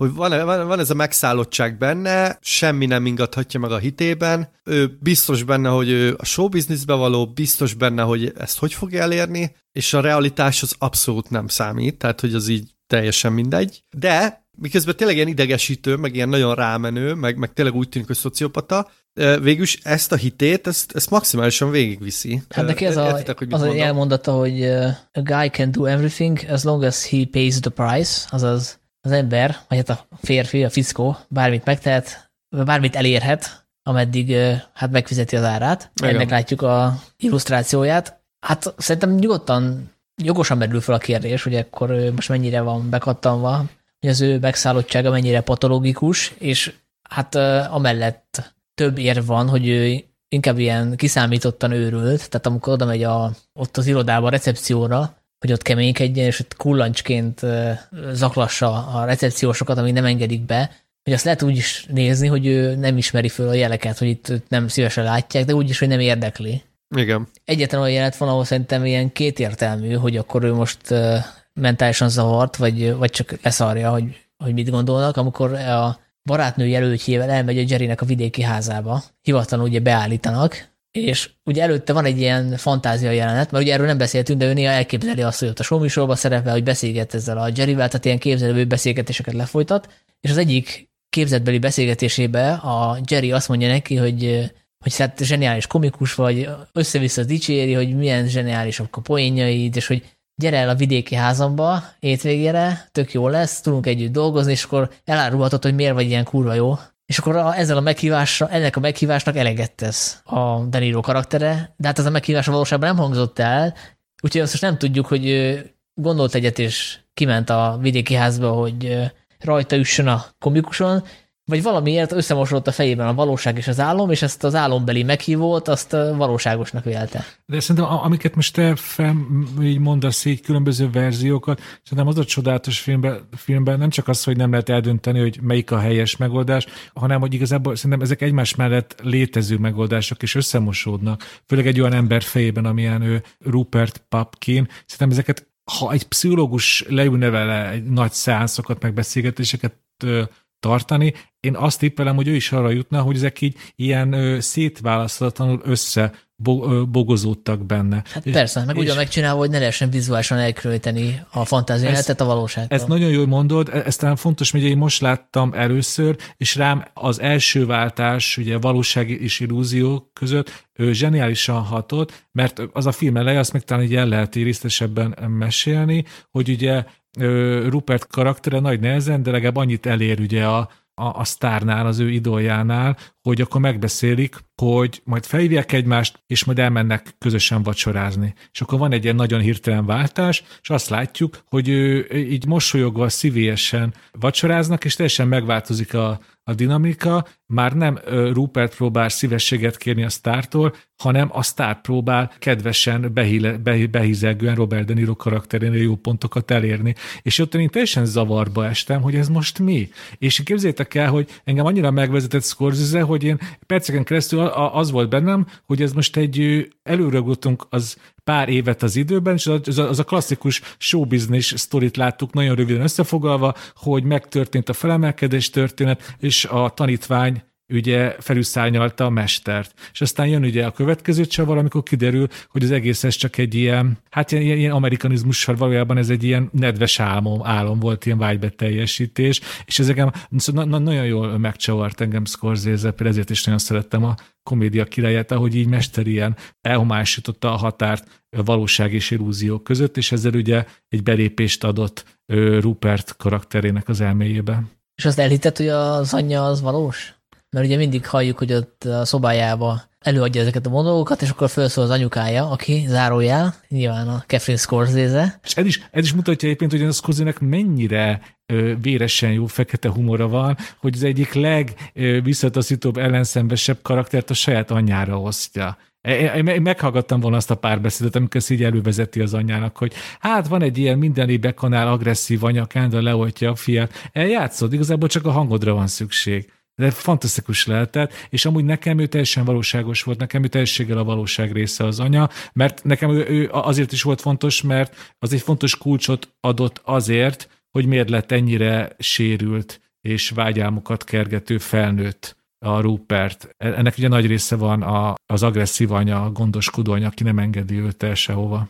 Igen, és a végén ugye ki is derülnek a így az családi háttér, meg, a, meg az egyébként nagyon tragikus gyerekkor, de hogy az is érdekes vonal ebbe, hogy uh, ugye azért őt látjuk uh, ilyen vicceket pufogtatni, meg, meg, meg előadni dolgokat, és ez, ez nagyon nem jó, tehát amit ő csinál. És ugye, és de, de, de utána meg, utána meg, meg jó lesz. Tehát, hogy az is érdekes, hogy, hogy, hogy itt ezzel is játszik szerintem Scorsese, hogy, hogy akkor most ez mennyire tehetséges ez az ember. De hát igazából nem is mutatja meg. Akkor meg egy pillanatra. Akkor a végén mutatja, de addig nem. Addig vicceket nem hallunk tőle, csak azt, hogy ilyen showműsoros szenáriókat Persze. eljátszik, hogy jó fizika műsorvezető meg a vendégekkel, de konkrét vicceket nem mesél.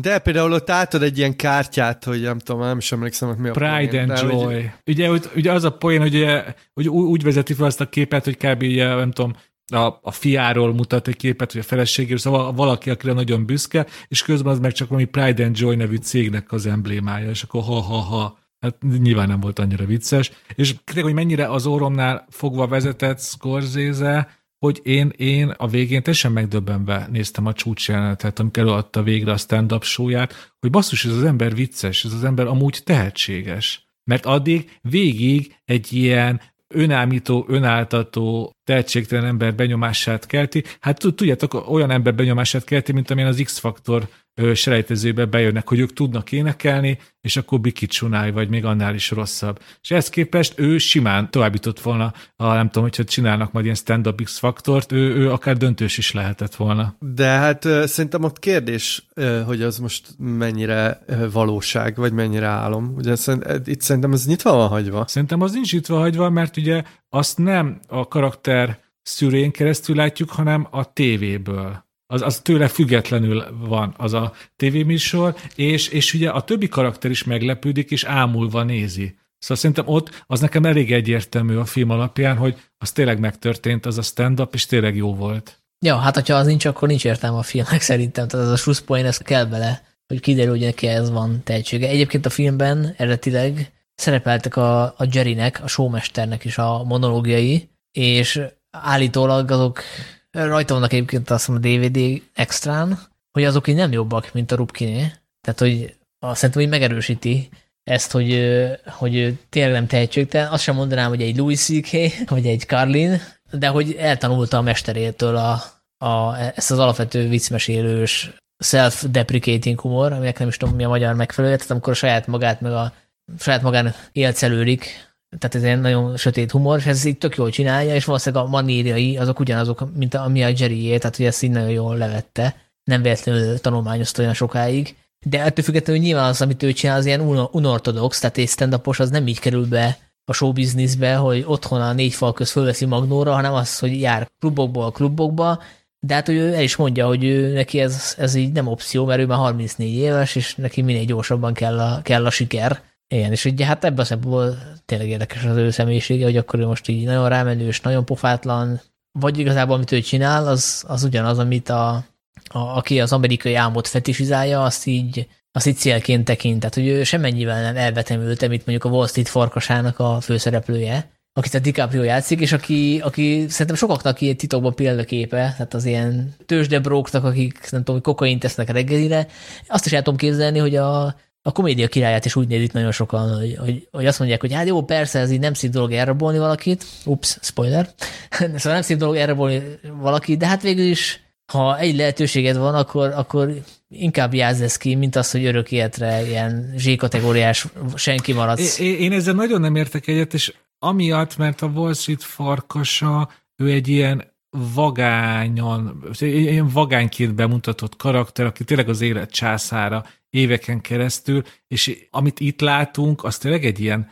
egy tényleg egy pillanatnyi győzelem, amihez tényleg hát nagyon-nagyon mentálisan sérültnek kell lenni, hogy ezt valaki így akarja, hogy egy este sikeréért feláldoz, aztán több év börtönt, hogyha most megteljesen spoilerezzünk, ez az egyik, hogy szóval leegyszerűsítve, amíg a Wall Street farkasa vagány, nyomja a pénzt, kokain, csajok, a lábaja előtt hever az egész világ, addig Robert De Niro karakter azért mondjuk ki, hogy egy szerencsétlen ember, akire azért nagyon nehéz példaként így ránézni, ahogy mondtam, a szerencsétlensége miatt, hogy egyszerűen visszataszító. Hogyha úgy tesszük fel a kérdést, hogy hogy, hogy egyik este elmehetünk bulizni a Rupertel vagy a Wall Street farkasával, akkor kit választanátok? Hát meg ugye van egy nagyon fontos különbség a két film között is, hogy uh, itt szerintem kényelmetlen nézőként figyelni ezt az egészet. Például az a, az a nyaralós jelenet, az, ki, az ilyen kín, tehát ki, neked, amikor neked kínos. A Wall Street farkasa, az uh, szerintem azért is nézik a sokan úgy, ahogy nem kéne, mert hogy ott azért az, amit mondasz, az, az a világ vonzó, ki ne akarna izé kokózni, törpéket dobálni, nem tudom, ilyen bárokba járni, ferrari Most meg egy pillanatra, most a Zoli a saját nevében beszél. Jó, hát én, én, én szeretnék, tehát hogy én nyilván uh, ezt kipróbálnám, vagy értitek a különbséget azért a két persze, karakter persze. között, az, és ugye a másik meg, hogy az, az szerintem ami érdekes, hogy ugye ez a John Belfortnak hívják, azt hiszem azt a Wall Street farkasát, ő azot is ebből élt, tehát hogy ő ilyen tréningeket tart, és hát ilyen sales tréningeket tart, de gyakorlatilag azt adja el, hogy ilyen segfejnözének kell lenni, és erre mennek mai napig is az emberek. A Papkin szerintem ezt nem tudná eladni, tehát hogy ez, ez, ez nem követendő, de hogy ez az érdekes, hiszen azért zseniális ez a film, hogy mennyire jól öregedett, mert hogy a, egyébként a, a social media, meg az influencerkedés azért mutat szerintem átfedést a között, ahogy ő viselkedik, legalábbis bizonyos részei. Úgyhogy ebből a szempontból ez a film szerintem egész jól megjósolta azt, hogy, hogy merre fog menni a média. Nyilván önkéntelenül, tehát hogy itt nem, nem valami látnok ízére kell gondolni, csak az, hogy az, hogy ilyen nyomulnod kell, le kell szarni az önképedet, és kvázi szociopataként kell viselkedni, ez szerintem egy ilyen dermesztően jól átlelet. Hát, ezzel viszont annyira egyet tudok érteni, hogy nekem például a komédia királya, amikor próbáltam fejben lefordítani, nem tudom, az elmúlt tíz év Magyarországára, nekem például Alekosz jutott ez eszembe, hogy a, a tényleg a, a Rupertnek a, a, a magyar változata a még tehetségtelenebb, még szerencsétlenebb, még önáltatóbb Alekosz, aki mindent, mindent feláldoz azért, mindent megtesz, hogy, hogy, mi, hogy még, még a média reflektorfényébe valahogy bárhogy visszakerüljön, ugye? Hát vagy, vagy smukkandor, vagy, tehát hogy lehet mondani egy csomó embert, aki uh, szerintem ilyen borderline papkin. És, és ugye mondtad, hogy tök jól megjósolta a jövőt a komédia királya, azért ez azt is tegyük hozzá, hogy, hogy ott, ott már abból a 70-es évek vége, 80-as évek legelei jelenből is volt nagyon miből táplálkozniuk.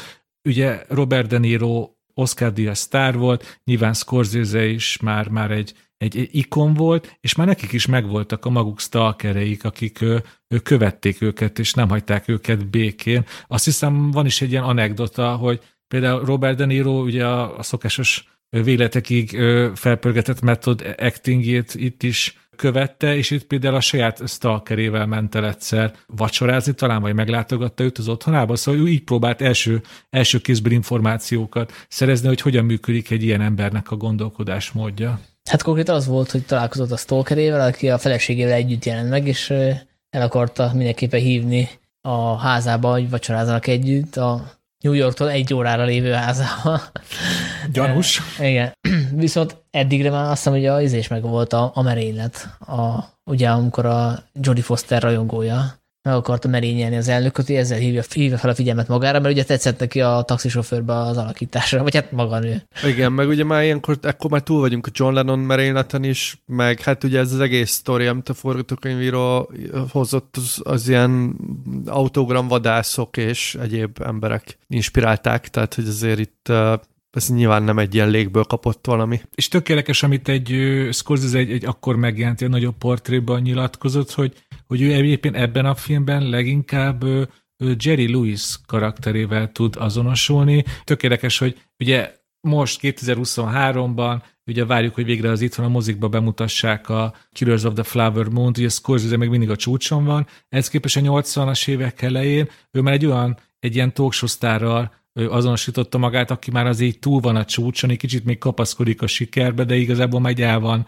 ő szigetelve a való világtól, és csak ott a, a, a, a saját kis palotájában éldegél. Ez azért so, sokat elmond arról, hogy így fejben hol járt Scorsese, és ugye a Dühöngőbika kapcsán beszéltünk erről sokat, hogy ő akkor meg, meg volt győződve arról, hogy neki az lesz az utolsó nagyszabású filmje, és ilyen értelemben az, hogy most van itt ez a hát most akkor most műfajváltásnak mondható, vagy akár cáfolható is, de ugye akkor most egyszerűsítve hívom végjátéknak, ez kicsit egy olyan kis karrier újrakezdés is, ugye egy sokkal kisebb filmet rendezett, mint a Dőngő Bika, vagy akár a taxisofőr, és egy, és, és, és egy új minőséget hozott be a filmjébe, az pedig a, a humor. És éppen csak arra akartam visszatérni, mert nagyon fontos ez a minőség, hogy a humoron belül ez a kényelmetlen, amikor kicsit így a nézőként így mozogsz a székbe, és nem akarod nézni, ugye erre mostanság ugye van az angol nyelvben, ez nagyon népszerű kifejezés, hogy cringe, ezt nagyon szeretik használni egy, egy filmtípusra, és ennek például egy ilyen korai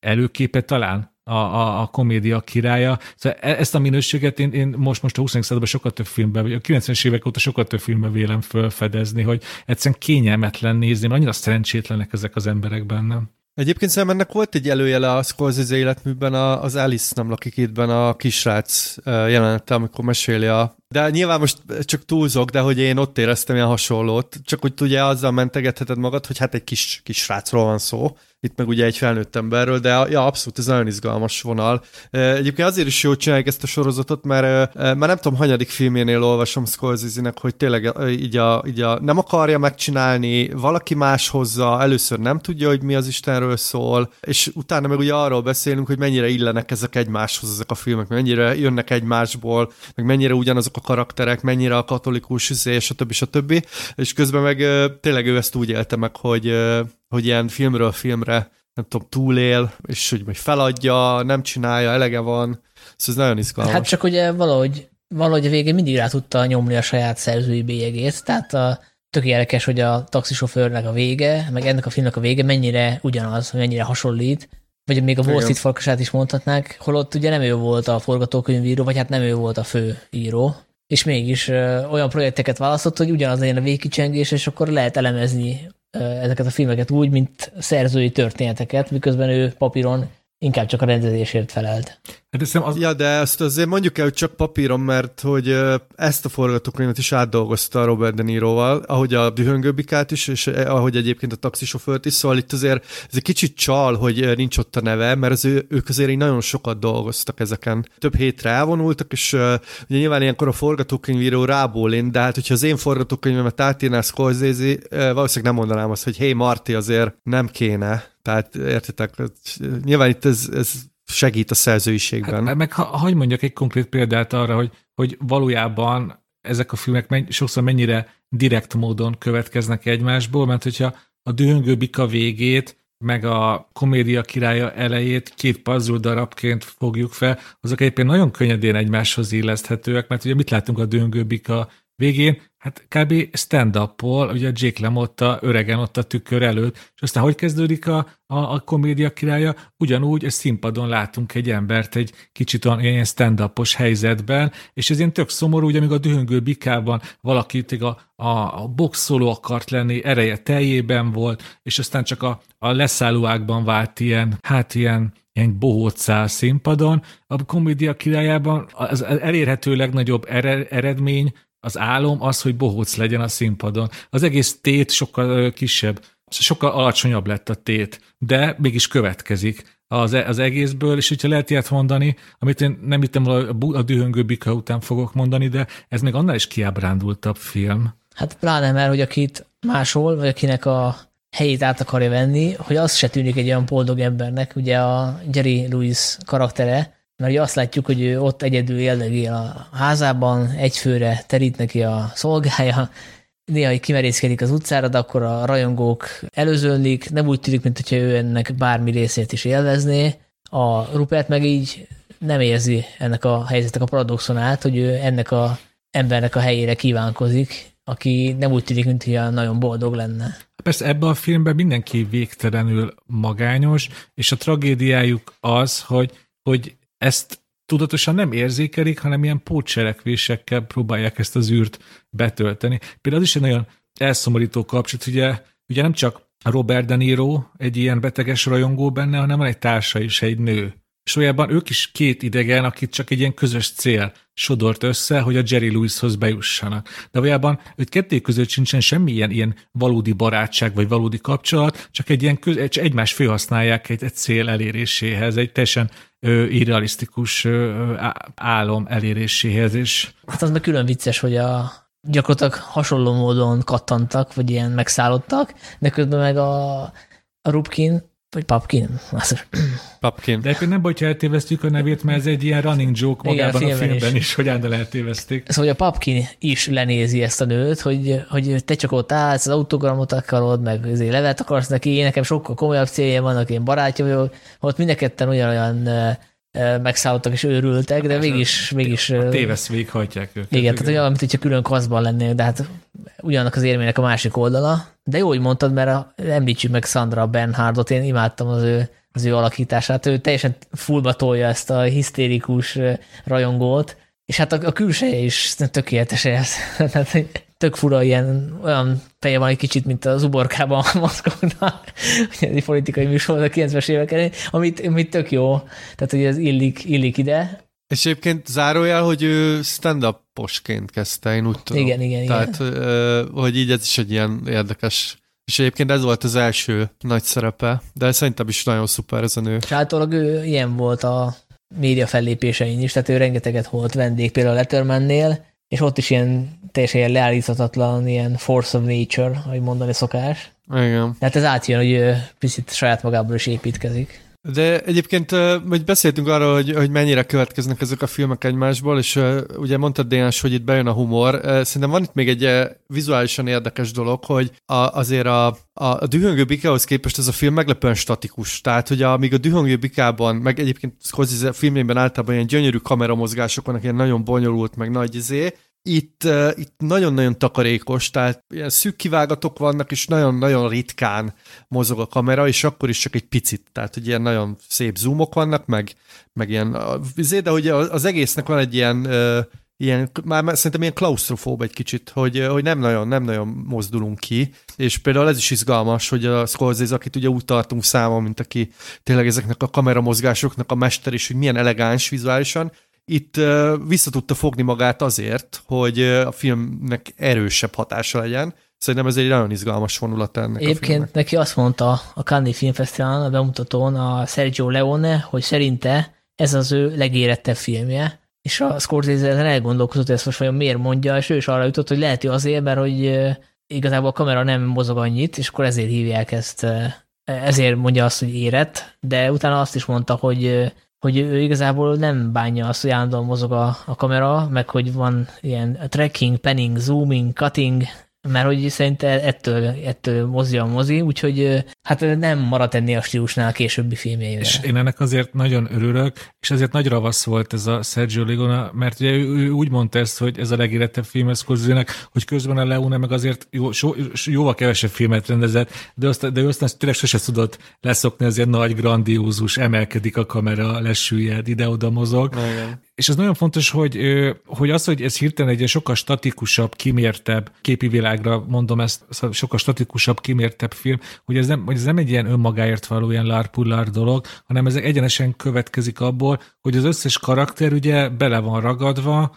hát abban a szóban, amit mindig szoktam mondani, a téveszméjébe. Szóval igazából ilyen valódi érzelmi mozgás, vagy karakterfejlődés, vagy ilyesmi nincsen. Itt mindenki egy helybe jár, mert mindenki a saját álmainak és annak a irreális elérésének, a vágyának a fogja. És ezt nem tök szépen leképzi, leképzi ez a képi világ, hogy itt valódi, hiába rohangászik a Robert De Niro fel és alá az irodában, hogy végre találkozzon a Jerry lewis valódi mozgás nem történik ezekkel a karakterekkel, kívül persze a fináléban, amikor előadja a nagy ugye micsodáját, emberrablá, emberrablását, de én úgy emlékszem, hogy kicsit meg is elevedik, kicsit gyorsabb is lesz a film meg kicsit ilyen objektívebben nézzük a szereplőket, tehát uh, szerintem az így valahol, valamelyik podcastben hallottam, meghallgattam több scorsese is, lehet, hogy a Vakfoltba, hogy, uh, hogy lehet, hogy azért is elviselhetőbb ez a cringe humor.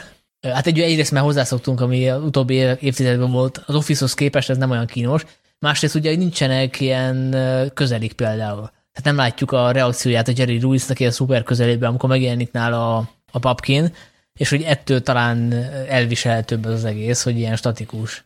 Ez lehet, nem? igen. Persze. Hát igen, hogyha nekem még, még közelről kellett volna néznem Robert Döni arcának a rángatózásait, hogy ja, értem, hogy miért nem akarsz fogadni, de akkor most itt hagyom a kazettát, de akkor majd meghallgatod, ugye? És akkor ennek sosincsen vége ennek a párbeszédek, mindig csak mondja, és így, így magadban mindig azt mondod, de hát nem érted, hogy téged itt nem fogadnak szívesen? Hát menj már haza. És akkor ugye ez az érzéssel küzdesz, hogy ez miért nem, miért nem képes megérteni ezt, és ő meg csak mondja, mondja, mondja. Hát ugye ez a cringe lényege. Igen, és ráadásul úgy is van öltözve, hogy ilyen félig szerencsétlen, nem tudom, ilyen, az, e- tényleg ez bohóc, egész bohóc, nagyon, nagyon, igen. Ba, igen, igen, igen, de nagyon cringe tényleg. És megvan, hogy ki volt a bárpultos csaj, aki ugye régi ismerős a karakternek, és akkor így elmennek randizni. Ki volt? Hát ő, ha jól emlékszem, a taxisofőrben is szerepelt, ha minden igaz. Igen, a pornó moziban. Igen. A büfés. Ó, hát a Robert De Niro-nak a felesége. Ó, jól tudott választani. Ó, hát hogy mondja, igen, hozzá én is bementem volna a bárba, és rendeltem volna, és előadtam volna, hogy mekkora sikerem van, hogy nem tudom, hogy tudod-e, de én két hetente szerepelek a Filmvilág podcastben, aztán így vártam volna. Igen, biztos, biztos működött volna. És ugye, e- ez, ez olyan, mint az egy, egy millió dolláros táska, amit hoznak nekünk, Dénes. Ja, igen. De ez a film akkor ez úgy végződne, hogy aztán ugye ez a, a csaj nyilván lekoptatna, de akkor a fináléba visszamennék, és akkor így bekapcsolnám a rádiót, hogy hallgasd! Ez most a Filmvilág Podcast, az az én hangom, és mennyi manapság egy átlagosan egy Filmvilág Podcast, olyan két-két és fél óra, ugye? Igen, és igen. akkor ez ilyen tarbélai finálé lenne. Nem az hogy... a finálé, hogy megjönnének a rendőrök, és elvinnének, nem, mert, nem, a, mert nem. a podcastben megsértette az embargót. Nem, nem, nem, nem, nem, nem, nem. Az lenne egy ilyen szép, laza, letargikus tarbélás finálé, hogy én ott állok a rádió mellett, és így mutatok rá, és akkor így nem mozdul a táj. Így megáll az idő, és két és fél órán keresztül csak a Filmvilág podcast szól, és én nagyon-nagyon mikroszkópikus mozgásokkal a két és fél óra végére a kamera elér a, a nő arcára, aki teljes ámulatba ejtve, hogy én még életemben nem hallottam ilyen jó podcastet, és akkor elsötétülés, vége. Ez lenne az én. Igen, ez az a film, amit Dénes rajtad kívül szerintem a kutya nem nézne meg, de Hát nem biztos, lehet, hogy a Dénes lenne az új Andy Warhol, tehát aki a eseménytelenségből kovácsol egy ilyen fantasztikus filmelményt. No, térjünk vissza a filmre. Nem tudom, hogy van-e még valami, amit érdemes lenne kiemelni?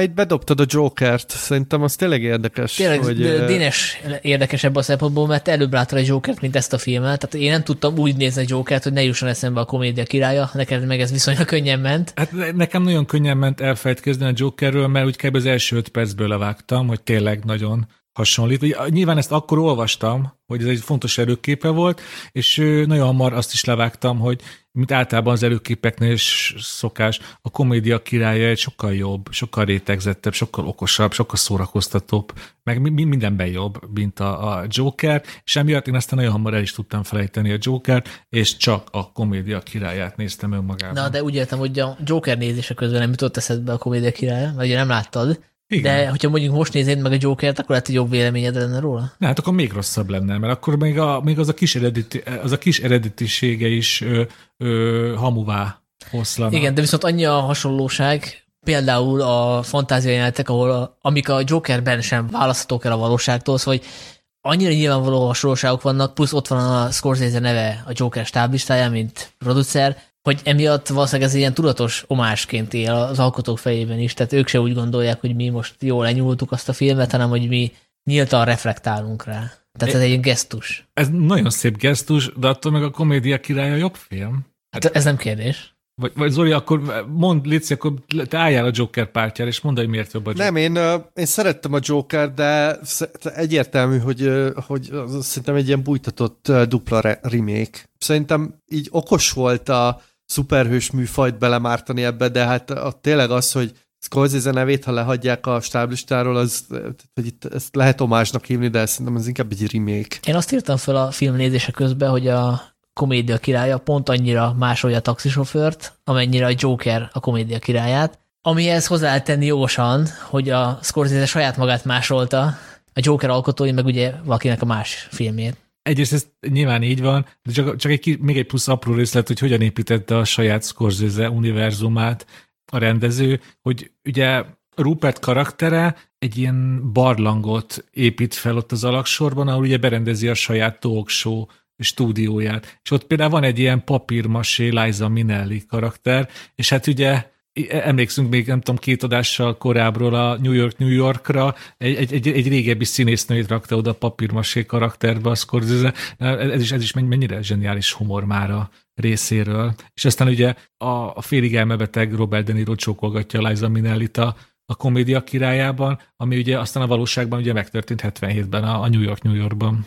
Igen. Hát a gyártásról még ennyit talán érdemes, hogy elég, elég nehéz forgatás volt, 20 hétig vették föl, és csak a, a Jerry vidéki házánál játszó jelenetet két hétig, tehát azt valami nehéz volt. Az, egy, az egy bombasztikusan jó jelenet egyébként. Igen. És hát volt improvizáció a filmben egyébként, de ne, nagyon kevés, tehát ahhoz képest, amennyi szokott lenni a Scorsese filmjeiben, ennek az volt az oka, hogy a forgatókönyv az tele volt dialogokkal, és ezeket ugye felhasználták, és a sok dialóg miatt a zene se fért bele egyébként, pedig írhattak zenét a filmhez. Nekem a kedvenc triviám az az, hogy a, látjuk ugye a papkint, ahogy hívogatja egy utcai telefonról a, az irodáját a Jerrynek, és ugye nem is enged oda senkit, mert ugye várja, hogy visszahívják, és az ugyanaz a fizetős telefon volt, ahonnan Scorsese még a 70-es évek elején kezdő rendezőként hívogatta a producereket. Tehát, hogy ő is ugyanúgy próbált eladni az utcát az irodájának, úgyhogy ez egy ilyen tök, tök szép ö, ö, motivum, hogy igazából a Scorsese tud azonosulni a Papkin karakterével is, meg a Jerryével is, mert addigra már átélte, hogy mit jelent az, hogy híresnek és körbelehongottnak lenni. A showman szerepére egyébként egész sok ember felmerült, ugye Johnny Carson, aki akkoriban vonult vissza, vagy a Frank Sinatra, valószínűleg ő se lett volna rossz, illetve még az Orson Welles is. Hát az Orson Welles-t azt megnéztem volna, mert ő ugye, ugye hírhetten nehéz figura. A szó minden értelmében. Igen. Egy kis Nekem nagyon tetszett a, a Jerry Lewis, mert van, van benne valamilyen olajos, vagy nem tudom, hogy hogy mondjam ezt nektek, ilyen... ilyen hát, hogyha már volt fettsímünk, legyen egy kis uh, ilyen etnicista beszélés, hát olyan olajos, digós, nem? Ilyen... Uh, hát én nem erre gondoltam, hanem, hanem ezek a gyűrűk, meg ez a zselés haj, meg stb. És hát uh, azért nem tudom, tudjátok, az erős volt egy szent nem, ember, persze. finoman szólva. Úgyhogy, ja, ez egy mindenképpen izgalmas, izgalmas választás. De, de tök ja, jó ez... volt szerintem a Lee. Nagyon sok variációt el tudnék én is képzelni. És egyébként én olvastam, hogy ő azért nehezen bírta ezt a, ugye Robert De Niro az azért az improvizációt eléggé csípte, meg Scorsese is, és ő, mert Jerry Lewis ugye ő egy ilyen old school arc, és szerintem ez lejön a filmből ez a ilyen, kicsit ilyen különállása, ez amit mondtál is, Sanyi, hogy ugye egyedül otthon, meg így el van szigetelve, hogy ezt szerintem ez valahogy átjön ez a, ez a hangulat nagyon, ami nyilván egy a forgatásból is jön, vagy a körülményekből is jön, de szerintem nagyon jót tesz a filmnek. Ja, és hát arról már beszéltünk, hogy nem volt nagy siker, ez számszerűsítő azt jelenti, hogy 19 millió dollárba került, és kettő is felett hozott vissza. De hát ugye azt tudjuk, hogy ahogy teltek az évek, úgy fedezték fel újra, úgyhogy ma már oda került a megfelelő helyre. Hát az ilyen Scorsese toplistákon, hogyha nem tudom, milyen kifinomultabb ízlésű ember állítja össze, akkor ezt általában a legjobbak közé szokták most már rakni. Hát igen, meg ugye az is benne van ebben, hogy aki most megnéz ezt a filmet, az jó esélye tudja, hogy ki az a Scorsese, tudja, hogy ki az a De Niro, ismeri az ő kollaborációjuk történetét, és annak a kontextusában nézi, ahogy mi is. Ugye, igen. ahogy haladunk a taxisofőrtől a Dühöngő Bikánál, tehát hogy mi már látjuk, hogy honnan, jött ez a, honnan jöttek ezek a fixációk, az a random ember meg, aki 82-ben beült erre a filmre, mert mondjuk ismerte a Deniro-t, meg a Jerry, Jerry Lee-t, és Jerry Lewis, mindig a kutyát mondom. Jerry Lewis. Ö, Sanyi, a következő adásban megbeszéljük a kutyám Jerry Na, okay? ezt akartam hallani. Ezt, ezt, ezt, de, nem. Ó, de jó lenne. Szóval aki ismerte mondjuk a Jerry Lewis, és nagy rajongója volt, és 82-ben úgy jött be erre a filmre, hogy mondjuk nem látta a Scorsese előző két filmét, ami bocsánatos bűletet, mert azért akkor még nem volt akkora legenda, akkor is már ismert Oscar Oscar jelölt rendező volt. Szóval, hogy azért meglepültetett, amikor egy vígjátékra számított, és kapta ezt a nagyon fura valamit. Aki meg ma, ma nézi meg, az már nem úgy nézi, hanem mint Scorsese filmet, és mint, mint szatírát. És ahogy ezt mi is említettük már többször a podcastben, hogy így vadul bólugat, hogy igen, ez a rajongói kultúra, ez itt van még mindig velünk, sőt, talán még rosszabb is lett, és még tömegesebbé vált, és a média ugyanúgy átmossa az emberek, hogy át, és valamiért nagyon ott szeretünk lenni a televízióba. Hát mi, mi ugye a podcastbe szeretünk lenni, nekünk ez a, ez a színpad, mi ezért teszünk meg mindent. Hát még, de majd uh, hamarosan lehet átnyergelünk a televízióra, vagy a filmre. Vagy a stand De egyébként ebből a szempontból, amit mondasz, Dénes, egy kicsit meg, engem mindig megnyugtatnak ezek a filmek, Mármint ezt most idézőjelbe értsétek a megnyugtatást, mert hogy ugye mindig mondjuk ezt, hogy a hú a digitális kultúra, hú a social media, hú, hogy megváltozott a világ, és hogy, hogy nézzük ezt a taxisofőrt, meg a komédia királyt, és hogy igazából ezek szerint ugyanolyan, ugyanolyan elbaszott volt már eddig is a, nem tudom, a világ, csak most egy kicsit még, még jobban. De hogy a, a folyamatok maguk, értitek, nem, nem újak, hanem hanem ugyanezek történtek ezek szerint 30-40 éve is. de az a minőség, mert hogy a minőség nem változott, hogy megvoltak ezek a minőségek régen is, szerintem a mennyiség, ugye ez a digitális kultúra elterjed, az, az vált hatványozottan többé. És hát meg a, meg a threshold, vagy hogy mondják, tehát hogy most már sokkal könnyebb ilyen szociopatánk lenni, tehát hogy régen ahhoz, hogy bekerülj a tévébe, tényleg nagyon durván meg kellett, tehát tényleg ilyen papkin és most már annyira kellett. fordult a kocka, hogy most már a tévék most már keresik az ilyen uh, Rupert pumpkineket, és így bevonzák Igen. őket, és megadják nekik ezt a 15 percet, aztán kirögik őt, és eldobják dobják Hát jut aztán nem beszéltünk a legfontosabbról, vagy csak én nem figyeltem, hogy a végén ami történik, és akkor ez már tényleg spoiler, hogy kikerül a börtönből és sztárrá válik, hogy akkor az megtörténik-e, vagy az is a képzeletének a része, ahogy a taxisofőrben is ez a kérdés fölmerül. Én tök érdekes, én azt teljesen a valóságként fogtam fel egy ilyen nagyon maró média kritikának, és éppen lehet, hogy azért beszélem, ezt a jövőből nézve sokkal könnyebb szinten valóságnak elfogadni, mert valójában, és ez, ez ugye a filmnek a, a végső groteszk, abszurd állítása, hogy ezt valójában megtörténhet, hogy valaki a börtönben épít magának karriert, onnan kijön, és még nagyobb sztár lesz, mint előtte. Azért tudnánk ilyen neveket mondani, aki, akinek a, a börtön évei igazából csak hozzáadtak az ismertségéhez. Jó, hát egy rappernél mondjuk az pont előny. Hát, ha a taxisofőr felől nézem, akkor, akkor egyértelmű, mert ott vannak ilyen nagyon gyanús jelek, hogy az álom, vagy hát fantázia. Nekem a taxisofőr, tudom, már múltkerről beszéltünk, nekem a taxisofőr vége is valóság, és ez is valóság. Nekem ahhoz képest ez viszont egyértelmű a realitás. Tehát sokkal logikusabb, hogy ez realitás legyen, mint a taxisofőrnél. Zoli? Én meg a másik véleményen vagyok. Nek, szerintem a taxisofőr is egy álom, és, a, és ez is egy fantázia, de én azért gondolom ezt, mert Szerintem itt nem mindegy, hogy mire helyezed a hangsúlyt, a, a média szatírára, vagy a karakterdrámára, és uh, én, én valahogy mindig, mindig, uh, mindig valahogy jobban uh, jobban fókuszálok talán a, a karakterre, tehát hogy ezt a filmet úgy is lehet nézni, mint egy ilyen, ilyen nagyon sötét, és egyébként nagyon árnyalt karakterdráma, és akkor viszont szerintem nem áll össze az illúzió, de értem, amit mondotok, ez szerintem optimizmus, vagy nem is tudom, hozzáállás kérdése, és szerintem azért zseniális mind a két film, mert hogy ez eldönthetetlen, tehát hogy simán meg tudnátok győzni az ellenkezőjéről is. Sőt, lehet, hogyha újra nézem öt év múlva, akkor tök más fog gondolni. De az nagyon jó, amit mondtok, hogy a mából nézve valóban sokkal inkább ez a valóság, mert hogy, mert hogy tényleg ez történik sok emberrel. Szerintem, hogyha nyilván én ártatlan vagyok, és nem követtem el semmilyen bűn, de hogyha most bevonulnék a börtönbe, és onnan csatlakozzék be a Filmvilág podcastbe, szerintem az azért hozna pár hallgatót, nem? Hát az, a street credit az, az igen, megnőne. És akkor kicsit beszélgetünk a filmekről, mindig elmondom, hogy mi volt itt a,